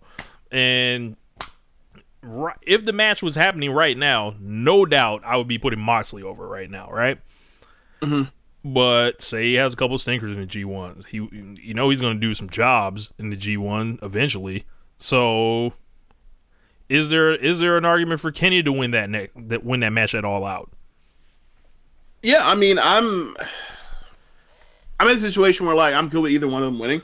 Um, I would say that if you ask me, what's more what's more problematic, um, Ambrose losing his first match um, in AEW or Kenny losing his second match, knowing that like the end game eventually is getting it back to Kenny eventually, um, or getting the title to Kenny, because he's the he's probably the top star in the company. I'd probably say is probably more of an issue for um, for for uh, Moxie to lose immediately, and also like I think that you know the, the idea is the end game is Kenny. Then like you if if Kenny wins a match and like the feud's over, and then you move on, or let's say they're not doing, let's say they're actually doing like New Japan where like they wrestle and then like they don't wrestle again for a few months, but if the end game is we're trying to get Kenny on a chase, then like if he beats Moxley, then what? Like, does he get? The, does he just face Jericho like in the next at the, at the third pay per view? And then it's like, okay, some chase. It lasted some chase. It lasts till fucking December. So, um, but I mean, either way, I'm good on either. I don't really have a dog in the fight on who wins or loses that one. Like, um, I don't know.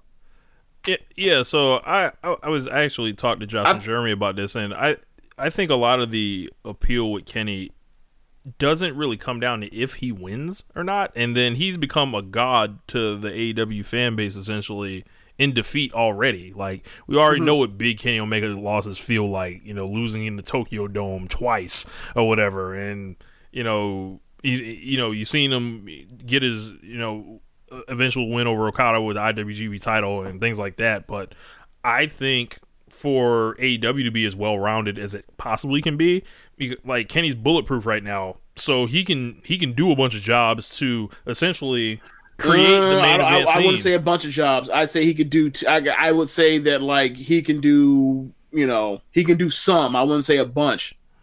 like among this fan base, he's always going to have this level of cachet.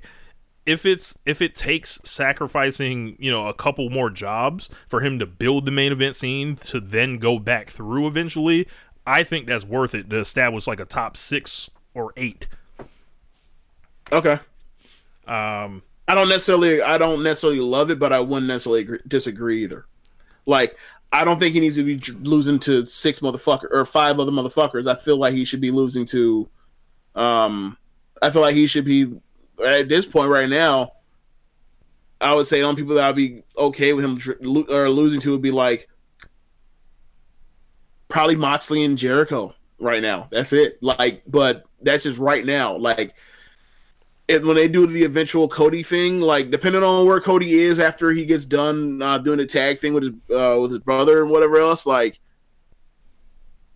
I don't know, man. I think it might be. I, I think it would, it would be a good time for him or Kenny and Cody to have a. Well, that'd be a third match, right? yeah, third match Yeah, like I or don't. I fourth match. well, they did a triple threat, but yeah, third. I'm not match. counting that triple threat match. I know. you- Yeah, was that was that uh, That was like uh was that, that was, destruction? that was like King of Pro Wrestling. King of Pro Wrestling. Okay, I don't Yeah. know why I mixed it with Destruction. Um, so yeah, uh, I feel like once they do that match, the third singles match, and like yeah, like Kenny shouldn't be doing no jobs to Cody. Oh, I, I definitely agree on that. So, Wow. but um, Terrible. yeah. Speaking of Cody, um, he uh, apparently you know they uh, are doing some type of meet and greet at uh, Starcast three, and this man, uh, he has his dog Pharaoh, and I don't know all the details of it. Apparently, it's some type of charity event, and the dog is getting a meet and greet. What? yeah, man, the dog's over, so people want to meet the dog, and it's donated towards and it's towards a you know towards a cause. So I guess they figured like let's let's you know let's just do this, and also like the dog is over, so like it's a cool thing to do. So more power to them. Uh, I just know that if I was at uh, whatever else, um, and and it was a if I was at Starcast three and it was a um and it was a, towards a cause that I you know I, I believe should have money uh you know given or I should donate money to it. I I, I just I just send the money like through the you know, online. Like I don't need to see the dog. Like the You- dog is you- the dog. So you wouldn't line up uh, in a line to go meet the dog, James? No, I'm kind of. I, I don't, you know me, like I'm not really in the line to go meet the wrestlers either. So like, no, I'm kind of good. Like I want to, like I want to watch you wrestle. Like I don't really want anything else other than you. Like, oh, like I see you just on, on like on the side or whatever else. Like, oh yeah, like I might, you know, and there, and like there's, there's no line or whatever else. Yeah, I might want to rap with you, like or whatever else for a little bit. But outside of that, nah, like I'm good. like maybe like maybe like unless you're like selling like merch, I don't really I don't really want to send a line for you. I'm good. Yeah, man. white folks love their dogs. I that, that's just Oh my god. like like I I I, I mean, yeah, I- yeah. I- hey, this is this is a good way to you know to build a, take advantage of that. You know, um, yeah. So, you know, if, if it was me, I I don't know. I'm I'm not. Eventually, somebody gonna get heat on the dog, right? How do you get hit on a dog that doesn't get you canceled off, kicked off the airwaves? You, you you steal the dog. You steal the dog. you steal the dog. you steal the dog. do you know how many white people would kill somebody if they got their dog stolen? You can get some like you let a bitch show up in a Vick jersey, like. Come on, man. See, you took this. You took this somewhere. we were good until you brought it the Vick thing. Oh, we, were, we were we were good. Look, man. Look, maybe let look, would, look, would, would Chris Jericho get heat on the dog? Yes or no? Do you think Jericho would have an idea of how to get heat from the dog? Uh, yeah, sure he would because he's because you know because he's Chris Jericho. But like, Would MJF know how to get heat from the dog? yeah, yeah, yeah, he would. He would. Um, he absolutely would. I'm calling Probably- it now. Someone will eventually get heat on the dog. Why? Because people feel sorry for the dog. They love the dog. They cherish the dog. If they're,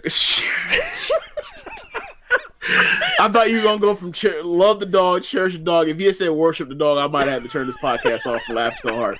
Um, so uh, okay, so all right, so I think you save that for like act two of a blood feud or act three of a blood feud.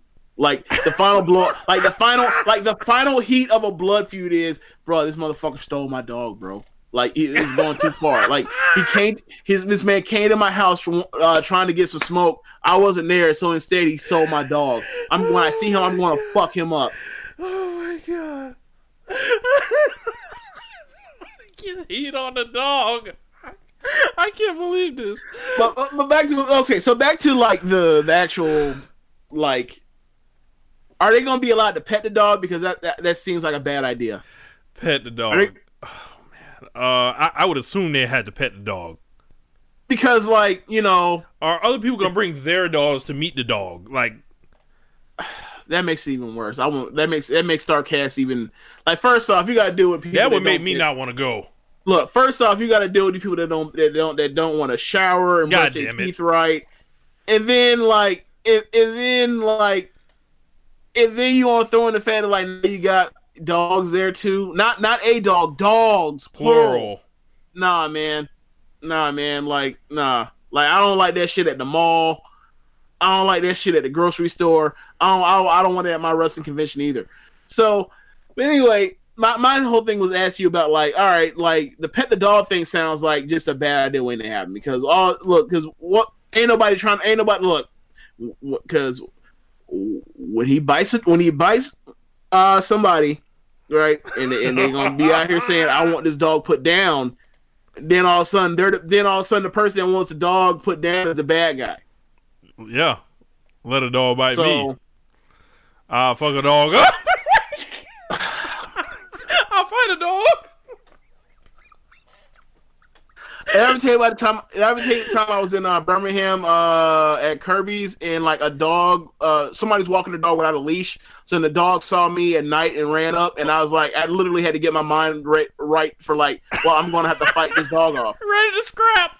Like I literally, I literally had to pull my pants up. I literally, literally was pulling my pants up and like ball my fists up, ready for this dog to like to come so I can fight this dog off. Oh and then it stopped. It stopped probably like ten feet away, and then turned back. I was like, man, this is that bullshit. Like, I'm because I've I've never like first off when I was younger I was terrified of dogs, I still am. dogs. So like the idea of I have to get my mind right to go fin one off. And this is a medium. This wasn't a big dog. This is a medium sized dog. It's like, man, this this this fucking sucks. Yeah. Yeah. But Um, it, it's a worse feeling. It's it's like it's a worse like an- anxiety feeling of like then like oh I'm going to, at least when you you know you're about to fight another you're going to fight a human. You're like, okay, like simple. Just it's a, it's an instant response opposed to like Yeah. the, I, the the bad feeling of okay, it's running, it's barreling towards me. I have to like get right because this thing's gonna be quicker than me, and then I have to like try to like get a hold of this thing and like try to wrestle it down slash choke it out or whatever else I have to do or kick it, kick the shit out of it. Like so, I was like, man, this this is gonna fucking suck. Like it's real off. It's like man, this is gonna suck. It's about to suck. I swear. Now, now I- I'm trying to think about some of the rules they got to have in place. Like now, you mentioned petting the dog. Now, I'm, I imagine that nobody will be allowed to bring treats for the dog because Oh no, you can't be trusting people. Yeah. You can't trust people. someone Somebody fuck come around and poison, you want to talk about poison the somebody go out dog. there yeah, poison the dog. Yes, that's that what I was getting at. My God, you- look, you you- look, you want to see somebody go out there and get uh and get their ass whooped. yes, Like you feed the dog something to get sick, they they will find you. And when they like and when they and when they find you, bitch. Like I could and, imagine. and when they find you, I ain't gonna say God bless you. You're gonna deserve whatever they give you. Whatever they give you, you deserve. And you probably deserve more. You, like you a real sucker. You are poisoning dog. Uh, I can imagine MJF pulling a big ass Hershey chocolate bar out and be like, "You hungry, Pharaoh?" Oh, my god, my god! Yes. that's fucking terrible. yes. Wow. Like just uh, Bill Watts will find a way to get heat on the dog. I know that. Yeah, man. You, you- you know they, they really love that dog. That dog got blue eyes too. They love. They that love dog. that dog. They love that dog. That is like, I, I, I mean, that is about as a, that is about as lovable of a, as lovable quote unquote of a dog as they can get as opposed to like a golden retriever. Yeah. I think I think it's pretty much the only. I I think that's the only thing they can be topping Pharaoh as far as uh, that will make them love that dog even more. I wonder how old Pharaoh is. Uh, uh, uh, are you are you are you about to say like there's only a there's a limited track record, there's a limited time span on how far they can be pushing this dog? Is that what you're getting at? Now, now we just now we're just finding different ways to kill the dog now, huh? That's what we're doing. We're finding different ways to kill the dog. Okay, all right. Oh my god, people gonna hate me. Oh my god. Oh shit. Um. Yeah. I, I. I'm just wondering how long Pharaoh's been around, been on the planet. You know, how how much longer is he available for these? You know, to be put in, in angles or meet and greets and situations like such. But, um, you know, if I was them, I'd be trying to. Uh, Well, I, I'll put it like this. I, I seriously doubt that that Pharaoh will be at like at uh. all in five. I, no, I seriously doubt he'll be at all all out nine. I seriously doubt that. Yeah. I seriously doubt that. See, Cody got to he got to start thinking like a promoter. He got to start thinking about the next joint. He got to like get Pharaoh like you know a partner and, and and trying to reproduce. Like that's that's that's how he got to flip this over. You know, um, but we spent far too much time on the dog and everything like that. Uh, the last thing that um Like the way you just said that. Why did after you talk about like him, like all of a sudden Pharaoh having offspring? Why did it make me think of like like Fritz Fritz and his kids? Like he's gonna sit, like roll them over, make them the stars. Yep. Like Fritz, exactly. Oh, just like Wow. that and, and he can even like like buy like a fake dog right? And then say like Oh my god, they their cousins. this is Pharaoh's cousin like but play like a Pharaoh's kid or whatever. Like oh but, but people find out about the rip it ain't really related. The whole business will be blown. Like, wait, like it had wait, to shut AEW wait, hold on. down Wait, wait, wait. So now you want Pharaoh just to have a kid that pops up out of nowhere? So like, so basically, what you want to do is like basically like run that run that game that Drake was gonna run, where he's gonna put uh your boy Adonis in the uh, that Adidas ad. yes Oh Yes. my god! yes just like it Like where where is where is the put where is the dog Pusha T to tell to say that Pharaoh's a deadbeat? Where is that at? Yo, somebody has to come up with a rival animal. Like now Yeah, that they where- got this, where- like somebody has to have a black dog with them. Like, No, a better one, a better one. Where where are the where are the photos of Pharaoh in blackface? God damn it! Where are the photos of Pharaoh in blackface? oh my god! Like oh. when when do we get to call Pharaoh a coon? What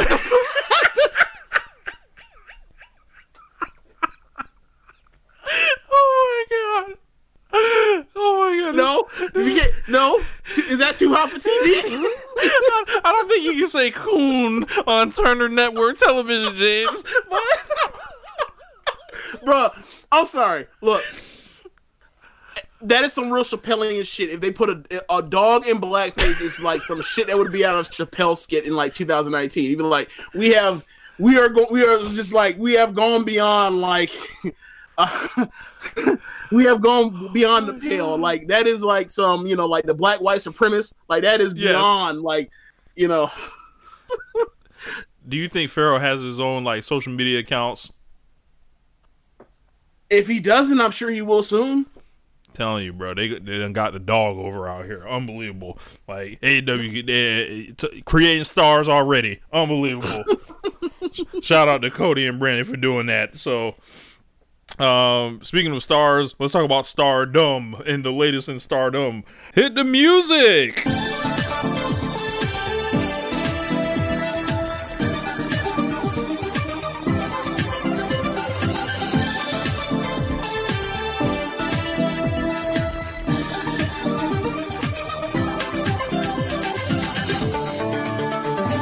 Uh, we had the match you were mentioning earlier. Um, Arisa versus Tam. Uh, what were the? I know Tam Nakano and Arisa Hoshiki.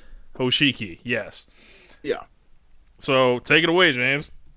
Oh God, here you go. Okay, so I mean, okay, the last time we did a Stardom report, quote unquote, was um after the Golden Week, uh, or after the first week of Golden Week. So we saw basically just the main event shows or main event matches uh, from the from the produced shows. Yep. So, um, but we didn't see the full cards by the point in time they weren't actually uploaded yet. So, uh, that was the first month. That's the first week of May. So since then they've they've uh, we've gotten to uh, June. Uh, so uh, just try to like sum up for people. I um, at the end of April there was a single elimination tournament called the Cinderella Tournament. The winner ends up getting uh, a dream of whatever they want. It's a 16 woman tournament. Uh, it's they, the winner gets a they become the they get the Cinderella dress. They come out in a dress in a, in a ballroom gown, and then they get a wish because they're Cinderella. And generally, the wish is I want a title shot for whatever singles title I want. So, um, Question.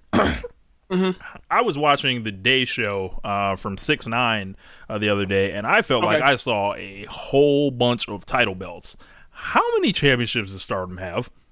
okay, let's see. There is the the World of Stardom belt, which is the red belt. That's the top title belt. That's Yep. the Universal title. There is the white belt, which is the uh, called the Wonder of Stardom belt. It's the white belt. It looks it's an IC championship, just like how Right. our, the WWE's belt's a white belt. Um, so uh, as far as the rest of singles belts, there is a high speed championship belt. Um, people would immediately hear that and think cruiserweight belt, but not really. It's more about the. It doesn't matter about the size or the weight. It's about the pace of the match. Um, so uh, that's that's the third one. Depending on the year, sometimes it matters more than it does right now. Right now, we're in the middle of a great uh, title run with uh, Hazuki, so it's it's relevant now. Um, and they have two people chasing after. They have uh, Starlight Kid and Azumi chasing after it. Um, naturally, because you know they, you you've seen the wrestle before. They they were all- like they're wrestling like they're on a freaking um, sugar rush. So, um, then you have a Future of Stardom uh, title, which is uh, uh, Utami uh, Hayashishita. She's the champion. Uh, she won it from Starlight Kid. That belt is basically a junior's junior slash young girl belt. Uh, basically, if you are under 18 or you are, have been in Stardom for less than two years or wrestling for less than two years uh, since your debut, you are eligible for to compete for that title. Ah, Uh, there is, um, and that belt's more or less put on ice right now because Utami's dominant uh, as a as a rookie or still in, in the first. She hasn't even had a full calendar year yet, but whatever. Uh, there is the SWA International belt, Piper Niven, Viper, um, or Viper, Vi- Piper Niven, and you know WWE fans. She was the champion. Uh, Utami beat her for it uh, months ago.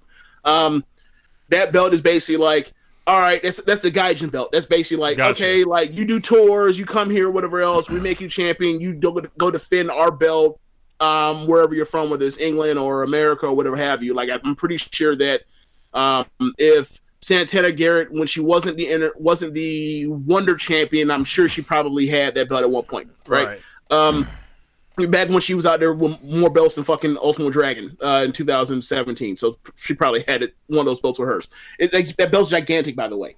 Uh, I'm trying to think what other singles belts are there. I think that's it. So then um, there is after that there are the uh, artist of I'm sorry there are the goddess of stardom belts. Those are the tag belts, and then there are the artist of stardom belts. Those are the trio belts. So six woman matches. Uh, I'm pretty sure that's every belt. Yeah. So uh, the thing the thing about the belts is uh, they have too many belts. They flat flat out they have too many belts. um, and uh, I mean it. I mean the only way that makes it uh okay right now as far as the the number of belts is that like so many of them are on Utami Yes. that it doesn't really matter. Like she has four belts. Like she's a tag champion. She's the international champion. She's the uh futures champion. So like uh there's one more belt. I'm blanking on what the belt is. Whatever. Yeah, Um, but she yeah, has, sh- she's dripping in gold right now. yeah, she has four belts. Um, so like that kind of her having four belts right now, like kind of like cleared some of that stuff up. So like really the belts people are going after, and also she was on the shelf with these belts at the time because she uh she's been hurt since uh she got surgery after the uh, New York match uh, against Momo. and she has made a saw. return. She's made a return on the 9th of June. Yes. So like so those belts have been on ice for for so long. So like it kind of cleared up the path for like there's less confusion um as far as like all these belts and everything else and made it easier to watch, especially because like you have um you have basically the tag no tag belts. We have the trio belts that were um were given that were won by uh Tokyo Cyber Squad, the new faction, the fourth faction, um created uh in the aftermath of the uh Stardom draft. So they pretty much pushed the brand new faction that was always treated like a there's always like the fourth faction has always kind of been treated like shit. So like they pushed them hard and you know uh, their top three won the belts uh, of Hana Kimura, Konami, and Jungle Kyona, which is nice to see that Jungle Kyona win something for once. So um so they done a good job establishing that faction in the aftermath of, that, of the of the draft and it becoming new and establishing themselves in the universe. Uh I'm trying to think what else has happened so far. Uh oh yeah, so anyway, the thing that's cool about Stardom uh, for me is seeing like the pushes that happen, and when the pushes happen, they make sense and normally uh, are rewarding. So, um, going back to the beginning of the conversation where we kind of you know started doing uh, reviews of or reviewing Stardom as uh, their shows, is that they did the Cinderella tournament, and the Cinderella tournament, the final was Konami, who used to be in the Queen's Quest faction kind of getting promoted and being like more or less like she's not the leader of Tokyo Cyber Squad, but she's more or less is like the badass of that group. So, um, if you want to establish yourself by having a great title defense, you go Russell Konami. If you want to go out there and just have a, a really good match and prove that you're tough, you go Russell, the submission specialist, Konami. Uh, and and they and they've elevated her to that to that space when she wasn't there before, even though she's was that good. Uh, so you have uh, she was she got to the final in the Cinderella tournament, ultimately lost to her Arisa Hoshiki. Um, at the time, I was like Arisa Hoshiki because she's uh, she's only been back into wrestling for six months. Uh, I thought that like she looks like a really good athlete that moves really well, um, but in a great striker. But I don't really buy the wrestling part yet, like the tussling and transitions and selling, especially the selling and psychology of the selling. Uh, I wasn't really I sold on that. selling was great today. yeah, today. then that's the only time I've seen it like that today.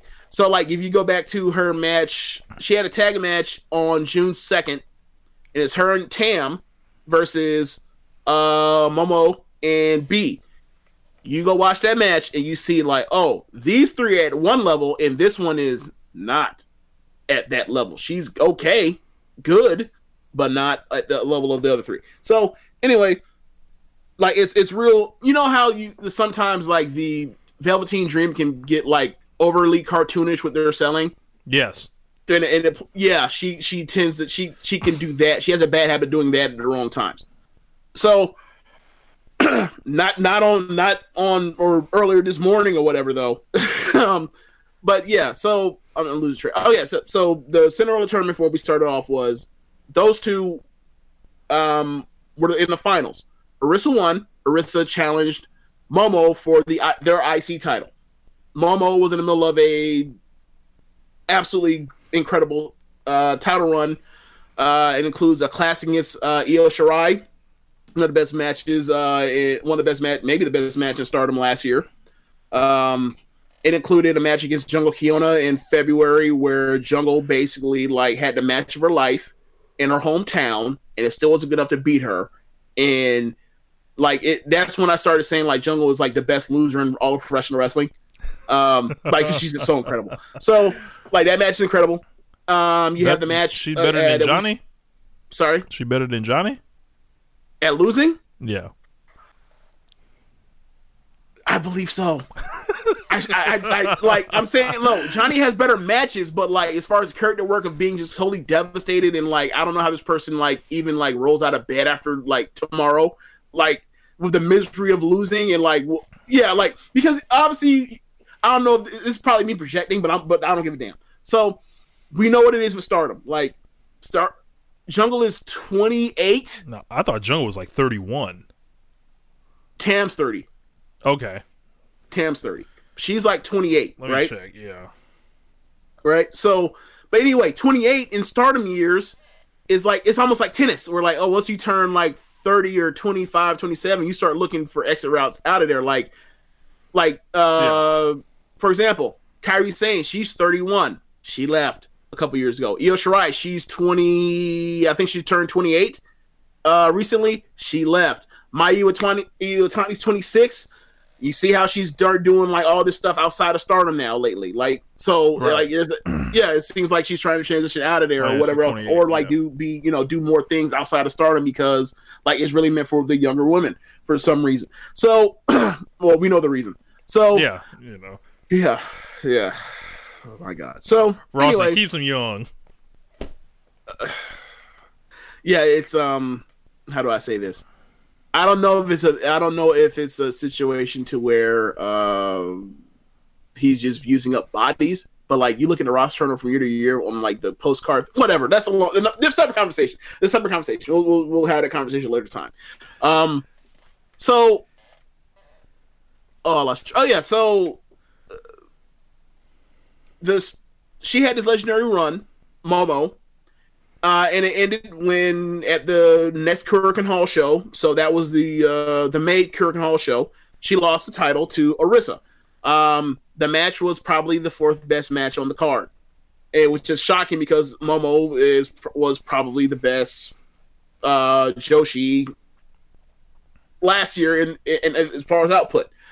So anyway, third or fourth best match. So that's last point. Like Arisa seemed like somebody that got a push because she committed to she came back to stardom after being gone for six years and came back um and she committed so now she she got the push and that's whatever the push is fine so I, but the thing is you look at the pecking order of stars and the pecking order of stars is kind of mayu's clearly at the top then you go you go 50 you, you, start going down down down down down down to the next tier. The next tier is um Saki Kashima who was another is another like long old money stardom person that came re- left and came back. A lot of women leave and come back. Um Arisa who left and came back. And then Tam who who has been with the company since I think 2017 um so the thing with Tam is Tam is one of the best workers in the company. Tam, you you know what she looks like. That she looks like money. That's the best way I can explain it, right? Um, right. Oh my god. So she seems like somebody that is destined to be at the top of the card eventually. People, and obviously because she used to be in Oedo Tai um, in 2017, maybe even beginning of 2018, until uh, a stipulation caused her to have to leave. Um, so like people have connection, uh, uh, connection to her and want to and know that like she's got, she's really good and she's got, or she, damn, she's great now. She's great now in um and and you kind of see that that she's been chasing after this thing because one of the matches that uh one of the IC matches that Momo had during that legendary run was against Tam in January, and at the end of that match, she gets the mic and says, "I wanted to prove that like Stars is more than just Mayu Iwatani." And she also said, "Like I will never stop coming for this white belt. Like it's been it's, it's been established. Like she's And been that coming. At, she's, she's gunning for this thing. I will right? never. I It's will the- never stop going in. stupid.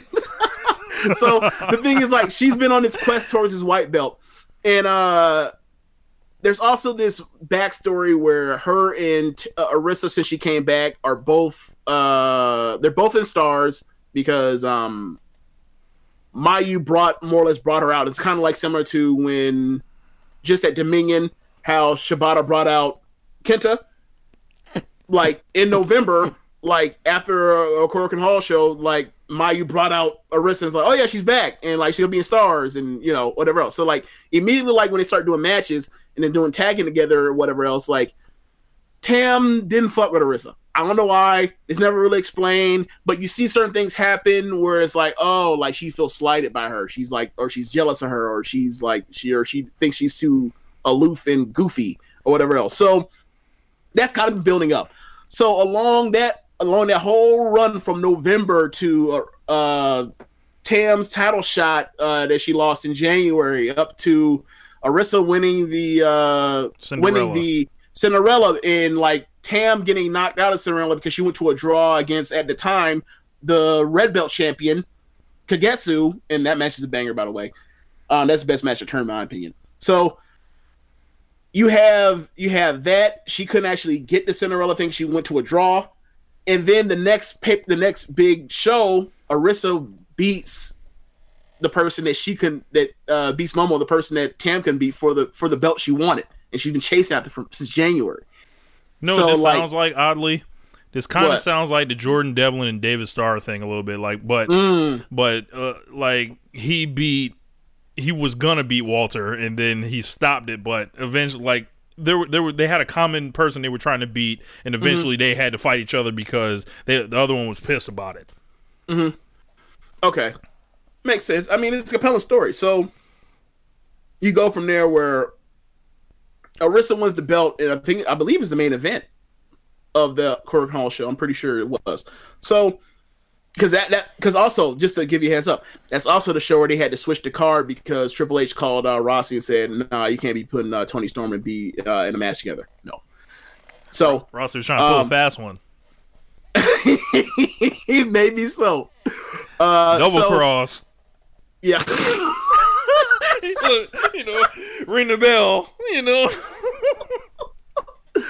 oh my gosh. So, um, Bea Priestley will debut in AEW July 13th, y'all. So okay, okay, yeah, I didn't know when the day was. I thought it was coming soon though. So, uh, so yeah, from there, uh, Arisa went- Arisa, Arisa beats Momo, and keep in mind like stars all the faction, everything else. So generally speaking, the main event of the show, whoever wins the show, they typically either call out depending on the on the event, and depending on how big it or how special it is, either they'll bring out their faction and then they'll close down the show with a, with a some type of a ceremonial goodbye or whatever else or sign off, or they'll bring out the entire roster do a ceremonial sign off and goodbye. Like in New York, they brought out everybody from all four factions. So they bring out stars. Mayu and Saki have to drag, have to literally like the arm drag him into the ring to go celebrate because she can't believe that this this this this woman has like basically stole her goal, right? It so they roll her into the ring and then like Tam. The whole thing with this is like Tam is like this naive, aloof person, so she doesn't realize that like no matter how many times like Tam like has let lets it be known, clear as day to uh, us, the obvious viewer, that like she doesn't fuck with with with Arisa. Arisa still like, I don't understand. Is she's having a bad day? Like, is, is that sort of thing? Is she okay? Like, so, you know, it.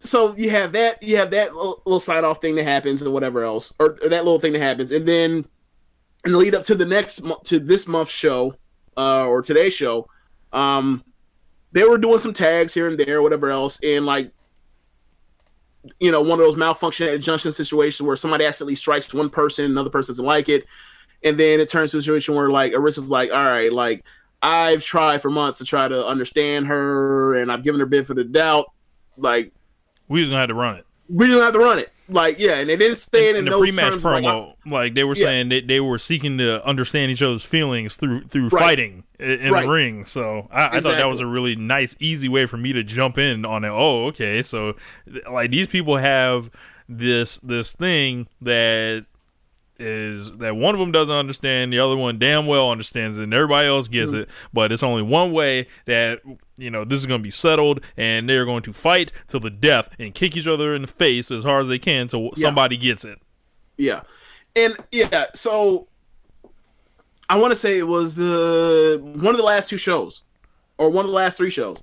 Um it's it's uh Mayu. Yeah, it actually was one of the last two shows of this uh, from the cuz you know Ma- Mayu just came back on the 9th. So from one of those uh either the day show or the night show on the 9th uh this month it's it's a trios match. It's Mayu and Arisa and it's um and Tam and at the end of the match like like Mayu has played peacekeeper between the two, and like that's kind of ironic because like a lot of this stuff is based off of in stars like they almost like they treat her like she's like Tana they treat Mayu like she's freaking Tanahashi Tanahashi. Whereas like like you're up here we respect and idolize you and, and, and like so much of what you do like gives us like reflects our self-esteem almost. Like she's sim like she's straight up the sensei. And I'm not even like playing. She's straight up the sensei. Um and like the fact that she is so loving to both of them almost equally like really fucks with tam or tam can't handle it so like anytime like it seemingly is like being treated equal like tam takes it as like you don't love me so so basically they so they had a ma- so basically um at the end of this match, they, the she kind of has to play key, peacekeeper and say, "Look, man, don't start shit after this match." So then they say say apart and they don't actually touch. But uh we get to the match tonight or this morning, and I thought I saw there was a main event heading in. I was like, I don't know if Arisa's ready for this. Like her match with Momo was kind of, eh, even though it wasn't even like a 20 minute type of thing. It was like a 13 minute type of thing, and it was wrestled at a slow pace for some reason. Um, so the match starts, and they're just like, the story is, you know, Arisa is Ar- Arisa is taller than her, and she has this like these long, these long gangly limbs that go forever. And she clearly has some background as some type of as some type of uh, martial artist because she's an incredible striker. And Arisa, They I'm sorry, her- Tam is They showed Sorry? her, they showed her practicing her kicks uh, during uh, Tam's intro, where she was doing like the kick hook kick combo or whatever. Yeah, and I think that's yeah. kind of like her finish. Yeah, yeah. It's, it, she calls it a Brazilian kick. Gotcha. Yeah. So, um, so from there, like the start match is, is is that where like she is basically on the outside using her length and just outstriking uh Tam, and then Tam finally says, "Look, I've had about enough of this, enough of you and your long ass limbs," and then they get into a grapple, and she turns to a grapple fest on the mat, and then they start doing, uh, you know, start rolling, and then from there is a bunch of like you know they're getting in out of uh submissions and it's really cool and, tra- and transition stuff and, it, and, it's, and it's not at a sprint pace like a lot of the starter matches are. It's more as like it's wrestled like a main event new japan match? Right. um and then and then um i can't remember what, what the escalating point was but basically uh she's had enough of her uh, i'm sorry tam's had enough of arisa and, and all the striking so then she starts uh she ends up working over uh her leg. And then she ends up slapping on like an inverted figure four like but the inverted figure four was so awesome because it looked like it looked like a dragon screw like an inverted dragon screw leg whoop that turned into a inverted figure four leg you're like how the fuck did, i've never yeah, seen him I do don't know before. what they were doing with that. it was awesome though right Yeah. so they do, they, you know, she fights to the ropes, gets to the ropes, and then, um, you know, they end up outside, and uh, I can't remember which one, which was first or which or whatever. There's a spot where like they're both on the apron. Um, Arisa gives her the double knees, and the thing with Tam is Tam is one of those like people that bridges out of pinfall pinfalls. So what I mean by that is like she's at the bottom, she's on shoulders on the mat, she gets covered and she literally like slides up and bridges out over somebody and the crowd goes like oh to her feet and people like oh or whatever else, right?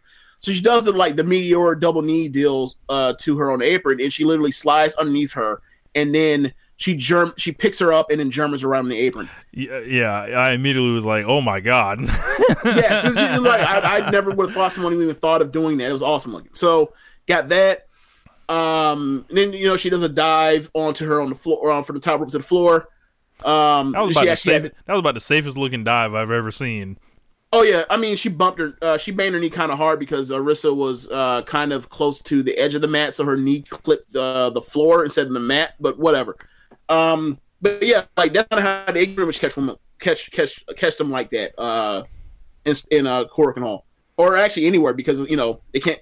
In some of the places that the venues are, uh, the seats are so close to the ring that like they kind of have to use bodies to, as a barricade.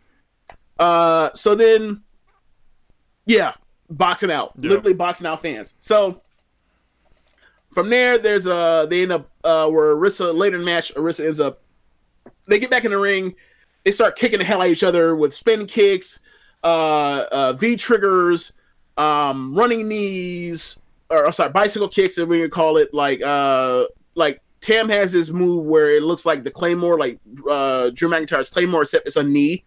Right. and it's fucking awesome. So uh they end up where Tam gets the advantage and goes up to the top rope, and Arisa gets to her feet, gets on top rope, and she gives her the like a fucking Ishii head raw Ishii Shibata headbutt to her that staggers her and damn and just leaves her ruined for a while. And I can't remember how they end up getting off the floor from there. I don't know if there was a su- suplex or whatever else, but no, actually she gives her the, the uh gives her that and then she basically like shoves her off and she ends up like falling to the mat to, uh, from the top turnbuckle to the floor. Then they get back in the ring. They keep kicking the shit at each other back and forth, back and forth, back and forth. And as I said, Arisa's, or sorry, uh, Tam's a bridger. So in Stardom, a lot of the wrestlers, whether it's Mayu, whether it was Io, um, whether it's uh, Bea, whether it's Konami and Tam, one of their big signature moves that they'll get pinfalls with occasionally, or or actually is their finish, are bridging suplex pins. So hers is the tiger, uh, the tiger suplex. She hits her with a tiger suplex. She kicks. Um, they continue fighting. We get to a point and they're kicking each other, shit at each other. Uh, they get to a point where Arisa, I'm sorry, Tam gets to a point where she's instead of going for her normal dragon uh, suplex bridge, after she kicked out the first one, she said, "All right, I'm gonna escalate it." She's going to, she goes to try to give her a straight jacket uh, one. Arisa immediately goes into the ropes and hangs off. And is like, "No, you're not doing that to me," because she knows if she gets with that, her ass is done. Right. Uh, so then you know they continue going back and forth, and then eventually Arisa uh, gets the top rope, hits that uh, get hits that her kick um, off top rope. I think it's called a thirteen ninety nine. Uh, and then they keep trading uh, big big blow for big blow, and then Arisa eventually uh, hits her with her that Brazilian kick you were talking about. That that you know that question mark kick I think is what they also call technically. Yeah. Uh, and then uh, she pins her, and there's near falls and all that. There's tons of emotion. The crowd like is going nuts. Uh, it, it was it was amazing match, and then at the end, they're both down, laid out on the floor, and then uh, Arisa reaches for for Tam, and they both kind of get to their feet almost, or get to their get on to their knees, and then um, they kind of uh, you know she's finally sticks the hand out because for so long like she's kind of always stuck her hand out to to Tam, and Tam never like shaking her hand, and then you know they finally you know embrace each other to an to an extent, and then you see like uh, Tam like yell something to her. Uh, you can't really tell what it was, but eventually, because it's you know into the show, you're gonna do the sign off uh, promo deal or whatever else. Arisa tells us that Tam said, "Don't you dare lose that belt to anyone else." Yeah, because she coming for it still. Like, Yes. and I, I liked it. I thought it was like the end of the match was like the cutest thing I've ever seen. It was like, it was I respect you. It was, it was all that. Like, Yes. and it was just like, wow. And as I mentioned earlier in the show, like I haven't had these negative vibes on my wrestling uh, since I haven't watched Raw and SmackDown. And it was great to watch the show last week and then just drop in and watch this. And it's like, oh my God, it's simple stories, it's good wrestling. How can you fuck this up? It, it's literally impossible. Um, but motherfuckers managed to do it. Um, but but Yeah. um, like you know, like Ar- Arisa, like where where do you see Arisa going? Um, because you know, I'm just looking at the roster and it's just like if those two aren't some of the top people, and they're putting on stuff like that, like this this place must be loaded with, with talent. Yeah, I mean, okay, so uh, the big match, the big match that they do when they will know go for for distance or whatever else, like that's typically saved for Korakuen Hall, right? Um, I mean, every, I mean, pretty much you might get one match that goes like a probably like 15 minutes or so, like kind of how, how we got with um, or maybe even you know close to 20 minutes, like how we got in New York with um Momo and Utami. But for the most part, like that big epic match, like that the the Tam and Arisa's, the Meiko Satomura and Kairi Sane's, the Mayu Iwatani and Io Shirai matches, those are saved for Korg.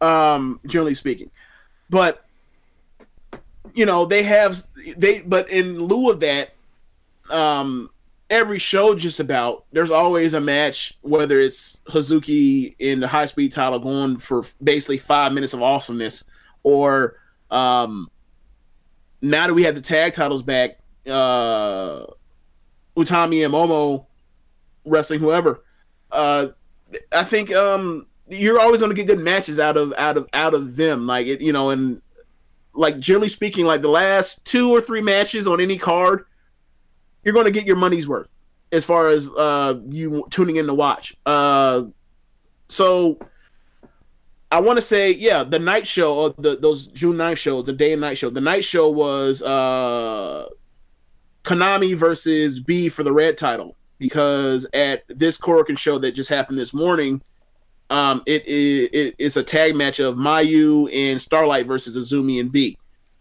Um, Might 'cause it's kind of like, yeah, you know what is? Like, okay, like we have two top, we have two top stars. We don't want to beat either one of them. To put them in tag matches, we'll With beat one of these girls. teenagers. Yeah. We'll beat one of these teenagers. Yeah, exactly.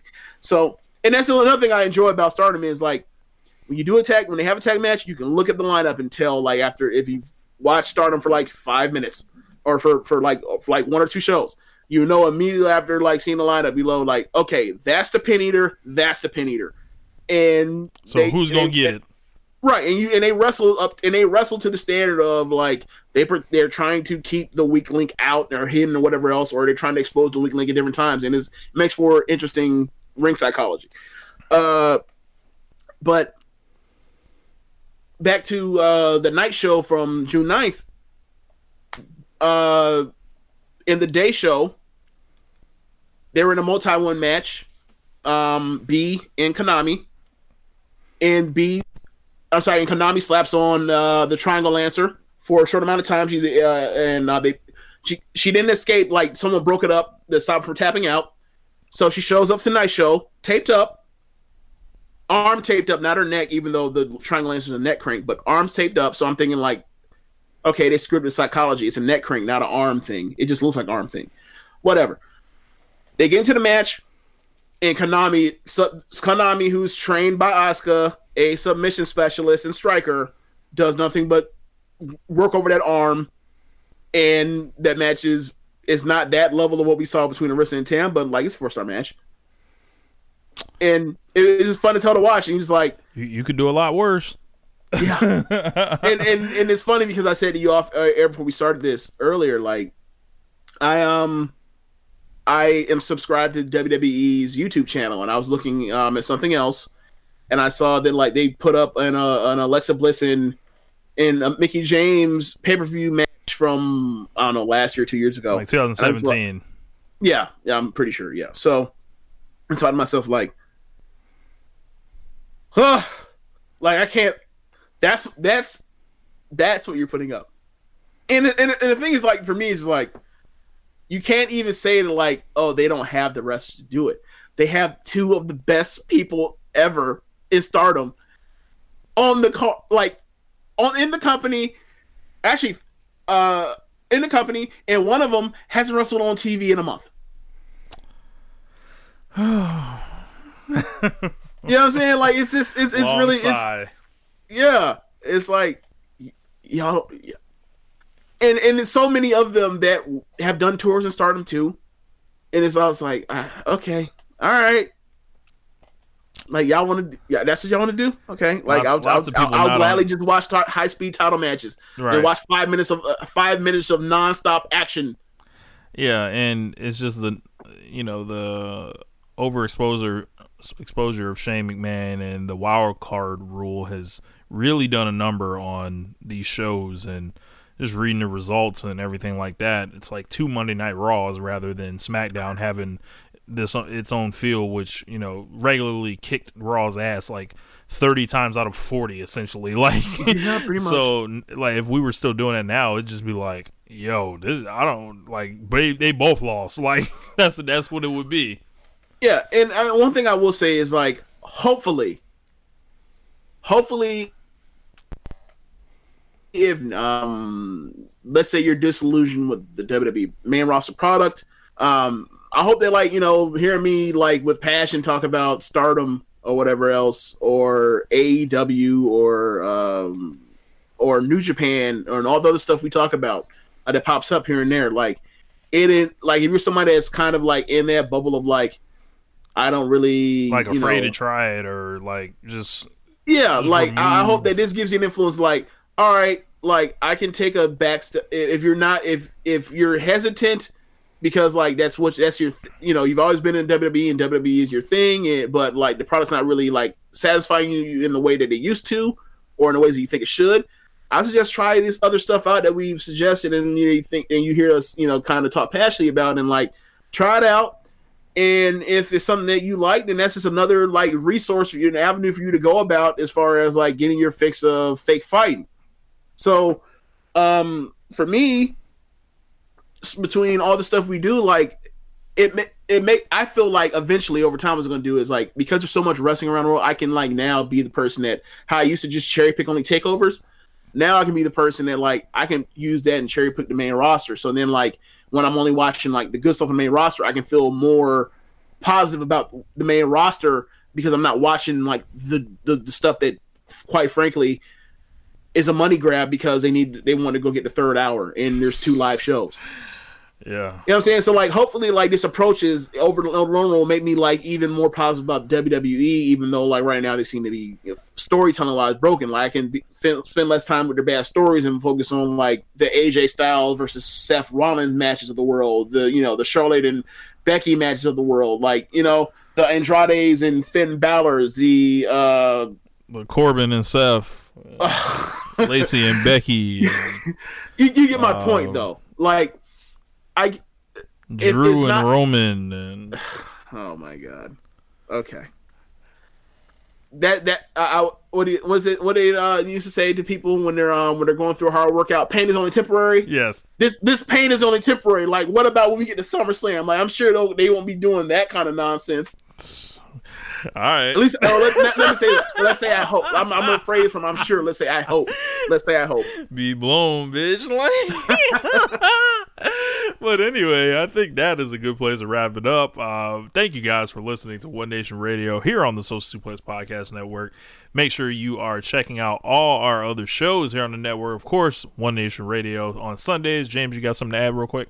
Yeah, uh, I meant to ask you. I didn't ask you uh, before we wrap this up. So, what do you end up in your mind? What do you end up rating the uh, the Tam and Arisa match? I would probably say it was four and a half. Four and a half. Okay. Yeah. I had it at four and a, I had it at four and three quarters. Yep. So I, I would check it out, folks. Like uh, it's less than WWE Network per month. Um, if there's, you know, there are other ways to uh, get it as well, but um, you dumb. y'all Oh y'all my already know how how to do it. I'm sure, so you don't need my assistance on that. But uh, Yeah, Ross. Look, Ross ain't finna come shut down this podcast. telling you, uh, you know, OJ not coming, uh, you know, Cody not showing up with a dog, uh, you know, y- you know, this is this is our house. So, um, yeah, One Nation Radio on Sundays. Make sure you check out Keeping It Strong Style on Tuesdays, Wednesdays. We got the Ricky and Clive Wrestling Show as well as Grown Men Watch This Shit. We got NXT Then Now Forever on Fridays or Thursdays, whenever James gets it up. Uh, we got Get in the Ring with Danny and Beast Mike, bringing the great energy.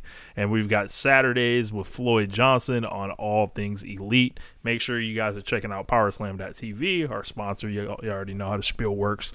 But um, yeah, um, it's going to be an exciting time. G1's coming, and um, I got lots of time to watch wrestling uh, on Monday and Tuesday nights. So, um, yeah, prepare for, for for One Nation Radio to kind of go in a different direction, like over the next however long. But uh, hopefully, you guys will will still enjoy it. But James, you got anything to add before we uh, roll the fuck up on, on out? No, I, I, I think I think I got everything I needed to say out. So, uh, match suggestion for you guys: uh, AAA. Uh, there's a lucha match this week between um, El Vikingo, or excuse me, El Hijo de Vikingo versus the Laredo Kid. Insane match. That's all I'll say. You can find it right on YouTube. Um, and it was AAA. And apparently, we just got news uh, that the Lucha Bros had defeated the Young Bucks for uh, the AAA Tag Team titles. So, uh, pretty much after, you know, people may have been disillusioned by the Young Bucks getting that win at Double or Nothing, they went back to Mexico, I assumed, and, you know, just put them over to a raucous reaction, I would imagine. But, uh, yeah, that's to wrap it up. We up out of here. Peace. Say goodbye to your credit card rewards. Greedy corporate mega stores, led by Walmart and Target, are pushing for a law in Congress to take away your hard earned cash back and travel points to line their pockets. The Durbin Marshall credit card bill would enact harmful credit card routing mandates that would end credit card rewards as we know it. If you love your credit card rewards, tell your lawmakers hands off my rewards. Tell them to oppose the Durbin Marshall credit card bill.